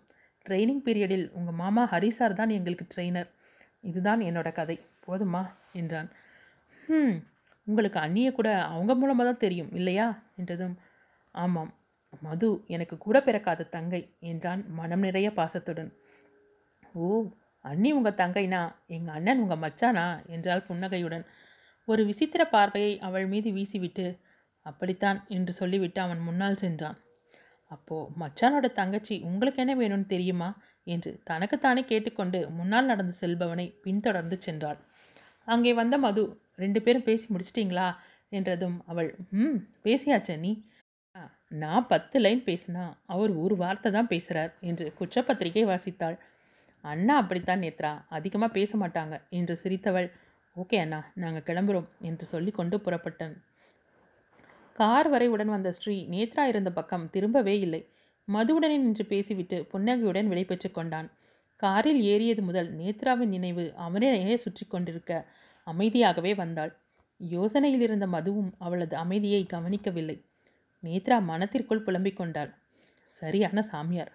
ஹோமில் இருந்து இருந்து அப்படியே மாறியாச்சு போல. இருக்கட்டும் சாமியாரை மாற்றும் விதத்தில் மாற்றிடலாம் என்று எண்ணிக்கொண்டே அவன் தன்னை பற்றி சொன்னவைகளை யோசித்து கொண்டே வந்தாள்.